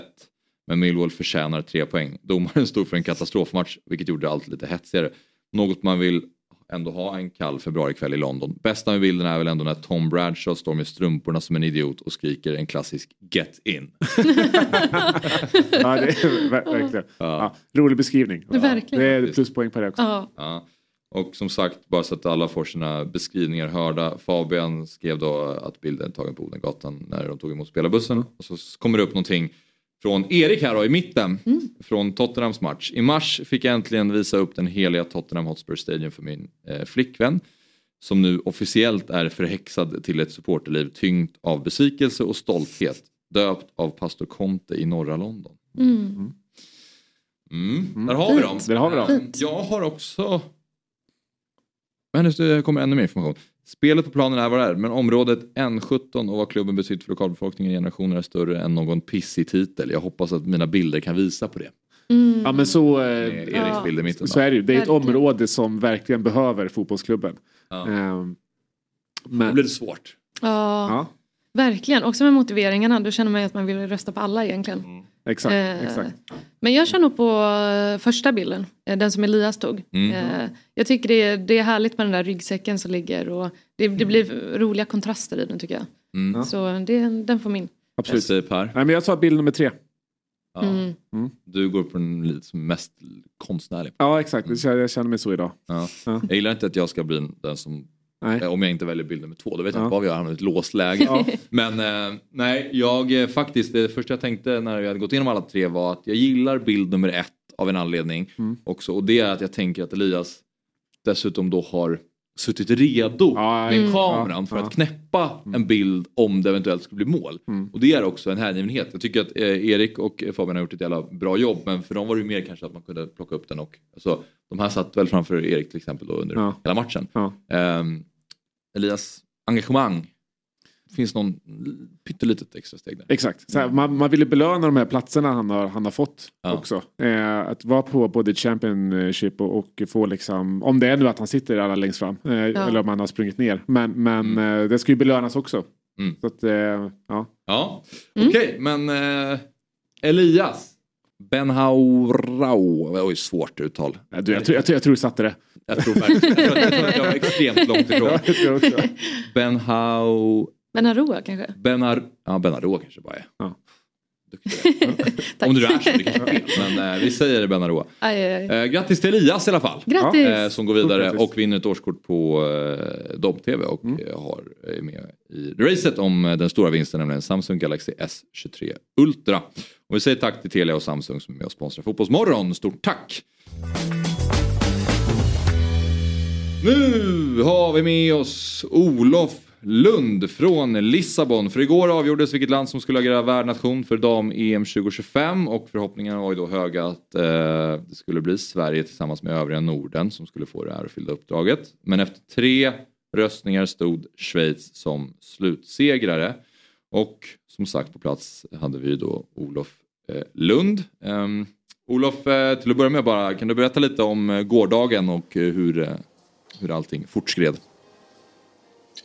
Ja, jag är ju här för TV4 Fotbollskanalen och eh, bevakar framförallt gårdagen då och det blev ett bakslag för Norden får man ju säga. De fick dessutom storstryk. Eh, Schweiz fick 9 av eh, 13 röster i Uefas exekutivkommitté så att även om det blev tre röstomgångar så ledde Schweiz hela vägen in i mål och vann ju ganska överlägset. Så ja, men ett bakslag för eh, Norden och kanske var det, eller troligen var det väl sista chansen man kunde fått ett eh, mästerskap för seniorer eh, till Norden. Herrar kan vi ju glömma bort sedan länge. Mästerskapen är för stora. Men dam-EM finns ju en möjlighet. Vi får se om de utökar till 2029 och om Norden samlar ny kraft och, och söker igen. På, på vilket sätt ansåg man att den schweiziska paketeringen var, var bättre än den nordiska? Ja, det är ju så här i den här världen så nominerar, motiverar man inte så. Eh, det tar ett tag till och med innan man luskat ut röstsiffrorna. Så att, det vet vi inte. Vi kan bara spekulera i allt från att eh, fyra länder är klart att det har det ju aldrig varit ett stort mästerskap tidigare med att det kan ha vägt emot. Man kan också tänka sig att Schweiz har inte haft något på ett tag. Eh, 2008 delade de herr-EM med Österrike. Sverige Det är ju exempelvis damernas EM 2013. Sen är det ju politik i, i det här och det är klart att det är ett bakslag för Karl-Erik Nilsson som ju kom in i Uefas exekutivkommitté 2017 och när han valdes som ordförande efter Lars-Åke Lagrell 2012 så var det ett uttalad målsättning att komma in i Europa igen. Sverige hade sedan Lennart Johanssons dagar, han förlorade Uefa-valet 2007 hade man inte haft någon i exekutivkommittén och, och de som minns så blev Friends, eh, de hade ju inte en chans mot Danmark trots att Danmark hade en arena som var 20 år äldre utan de fick ju EM-matcherna, det, det EM som var 2021 och eh, ja, det är mycket politik i de här grejerna också så att eh, uppenbarligen har schweizarna krattat bättre. Hur såg förväntningarna ut på förhand? Upplever du nu att det är liksom stor besvikelse eller gick man någonstans in och kanske ändå trodde att Sverige skulle ta hem omröstningen? Ja, det fanns ju en optimism att Norden eh, med de här länderna som ändå är pionjärer, åtminstone Sverige och Norge är pionjärer på de fotbollssidan, att de skulle på något sätt få ett mästerskap och eh, jag tror att det, man hade gott hopp om, om man var ju förhandsfavorit i, i en del medier och alltså de som bevakar det här. Men det är en rätt svår process att få insyn i i och med att det är så, så få som röstar i Uefas exekutivkommitté och man får inte reda på vem som har röstat på vad. Där har ju till, faktiskt Fifa gått i, gör det ju bättre. De eh, lyfter ju bort det från exekutivkommittén. De som minns eh, den korrupta processen till Qatar-VM och så. Då fanns det inte heller någon riktig insyn. Jag säger inte att det har gått till så på, till detta mästerskapet. Men det hade kanske varit bättre att nationsförbund röstade och att man fick se vem som röstade på vad. För att nu kan man ju lova att man röstar på någon och så behöver man inte göra det. Men eh, det var väl olika. Lise Klavenäs som suttit något år som norsk förbundsordförande var väldigt besviken. Fredrik Reinfeldt är ju väldigt nyvald. Det är klart han var besviken men han var inte så det är inte så att han har jobbat stenhårt för det här budet även om han var, eh, tyckte det var tråkigt. Han såg mer framåt. Mm. Du beskrev i din eh, krönika att det först var kommunicerat till, till 18.30, sen 17.15 och slutligen 16.30. Eh, det låter, det låter rörigt. Ja, men så är det väl. De visste väl kanske inte riktigt hur lång tid exekutivkommittén... Det är ju som en styrelse och som ska ava, gå igenom en rad eh, grejer och så gick det kanske snabbare. Sen drog det ut på tiden eftersom det då blev tre omröstningar eh, om Schweiz. Först skulle man ta bort Frankrike, sen Polen och sen blev det då eh, Schweiz mot Sverige. Och de gör inte lika stor grej av det som Fifa. Nu kom ju till slut Schäferin och öppnade ett kuvert men han gjorde ju det väldigt snabbt. Så att jag, jag tror att man kanske kommer skruva på detta i, även i Uefa-land så att säga. Utan detta är, du är en del, idag är det ju kongress som väntar eh, för alla nationsförbund. Så igår var det bara exekutivkommittén som hade det här mötet och eh, nu inom kort drar eh, en kongress igång där det ska väljas personer till exekutivkommittén och Alexander Schäferin ska väljas som ny ordförande för Uefa. Eller han är ju ordförande, han väljs om. Precis som Infantino, helt utan eh, motkandidater. Det är så det går till i fotbollens värld. Men eh, den här omröstningen, skulle du säga att det handlar eh, nästan enbart om politik eller finns det någonting Sverige hade kunnat förbättra för att ha bättre chanser att få ett EM? Ja, det är som sagt det är väldigt svårt eftersom man inte har svårt att komma åt vad som avgör. Jag tror faktiskt inte Norden hade kunnat göra någonting bättre än det här och man har dessutom två personer på exekutivkommittén. Karl-Erik Nilsson, Jesper Möller från Danmark. De får inte vara med och rösta och kan egentligen inte in och påverka men det är klart att de känner de här människorna som röstar. Jag tror inte Norden hade kunnat göra någonting mer som hade varit eh, bättre utan eh, ja, Schweiz var, eh, det kanske ligger det också det här med klimatet, eh, EM för herrar när man flög över hela Europa 2021 eh, fick ju Uefa mycket kritik för jämfört Norden då hade haft på åtta ställen i fyra olika länder. Nu blir det ett kompakt EM i, i 2025. Det positiva man kan säga är att det är väldigt konkurrens om de här mästerskapen numera också. Det har det inte alltid varit kring dammästerskapen och det får man väl ändå säga kliv framåt eh, att fyra länder, eller fyra bud är med och krigar om det här. Mm. Vad kan man göra för att försöka skapa en större transparens i det, den här, de här typerna av omröstningar? Det är ju organisationerna som måste ändra sig. Men det är ju bara att gå till det svenska valet eh, där Reinfeldt valdes. eh, Så fick vi ju inte ens se vilka som hade röstat på Reinfeldt och Lars-Christer Olsson. Alltså man kommunicerar inte det. Så att bara det gör ju att det blir svårt att... eh, Om man, det är ju liksom ett första steg av transparens att man ser Mm. Okej, det är 13 eh, personer som röstar. Vad har de röstat på? För då kan ju åtminstone Norden känna att jo, men vi pratade med X eller Y och han sa att vi hade ett bra bud.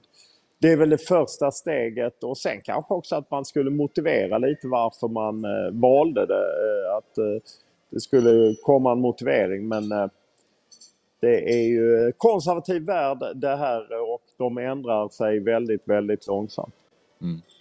Vad tror du om eh, Sverige och Nordens chanser i framtiden? Att eh, få arrangera Jag tror att de är rätt...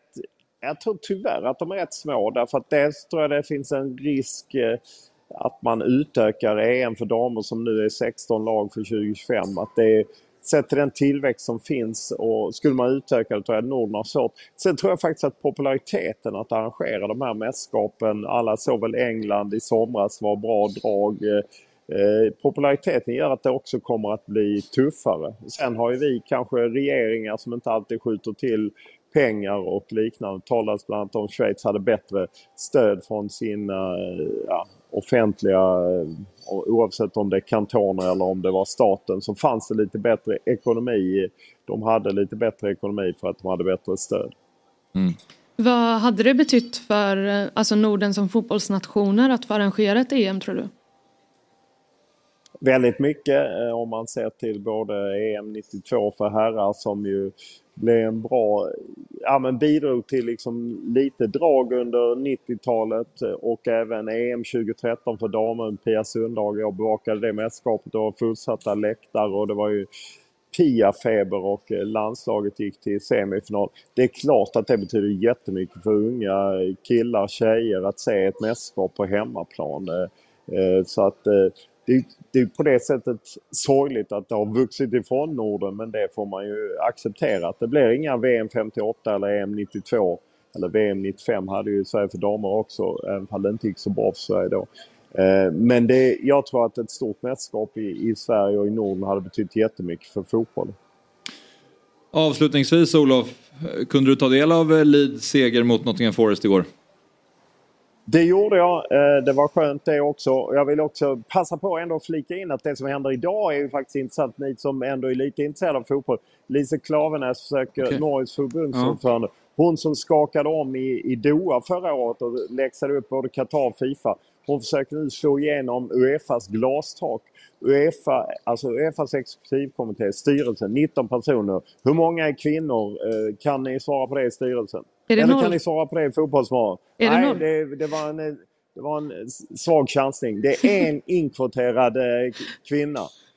Men Lise Klavenäs hon ställer inte upp och kampar om den platsen. Hon utmanar männen. Och jag menar det är ju helt bisarrt att en organisation som säger sig driva fotboll även för kvinnor att styrelsen är 18 män och en inkvoterad kvinna där bara kvinnor kan tävla på den posten. Så Norges Mm. förbundsordförande, hon försöker bryta ny mark. Så det är det ni får följa på Fotbollskanalen och TV4 när vi bevakar idag.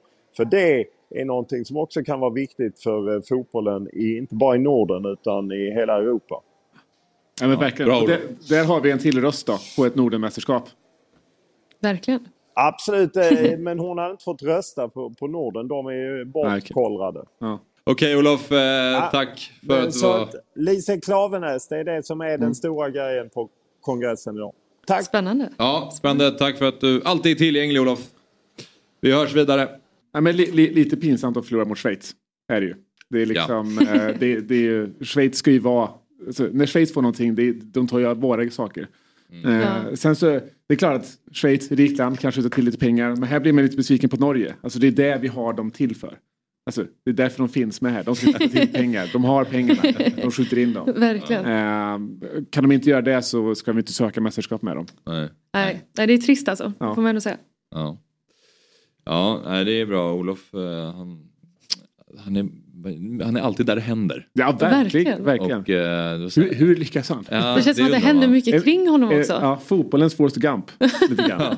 Ja. Och att eh, även när man liksom försöker prata om lite annat då är han ändå liksom, håll, eh, prata, prata om rätt saker. Ja. Försöker sväva iväg lite. Inte in på. Leeds nu. Nej exakt, det är inte därför Bort- vi ja. pratar. Nej. Men han är nästan väl som en bra. politiker på det sättet att han har, liksom, han har en tanke på att så här, det här vill jag ha sagt. Ja. Och då, då bryggar han över väldigt snyggt och får in det. Så det är Precis. imponerande. Och sen när jag hade gjort det så var det bara tack.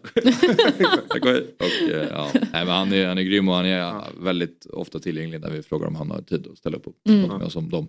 Eftersom han alltid är där det händer så vill man ju alltid prata med honom. Ja, Det är uppskattat. Det är uppskattat.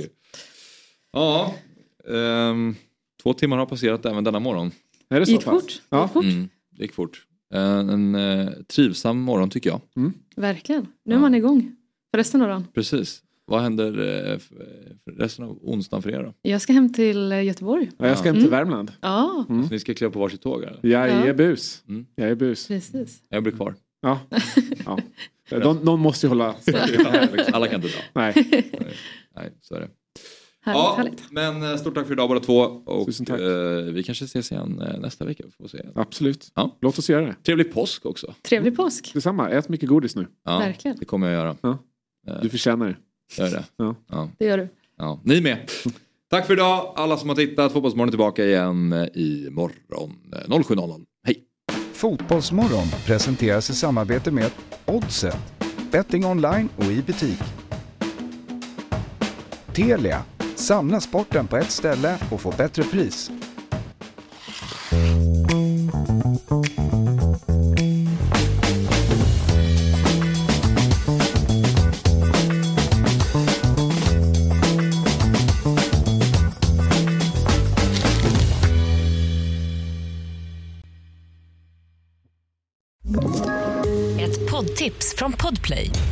Fallen jag aldrig glömmer djupdyker Hasse Aro i arbetet bakom några av Sveriges mest uppseendeväckande brottsutredningar.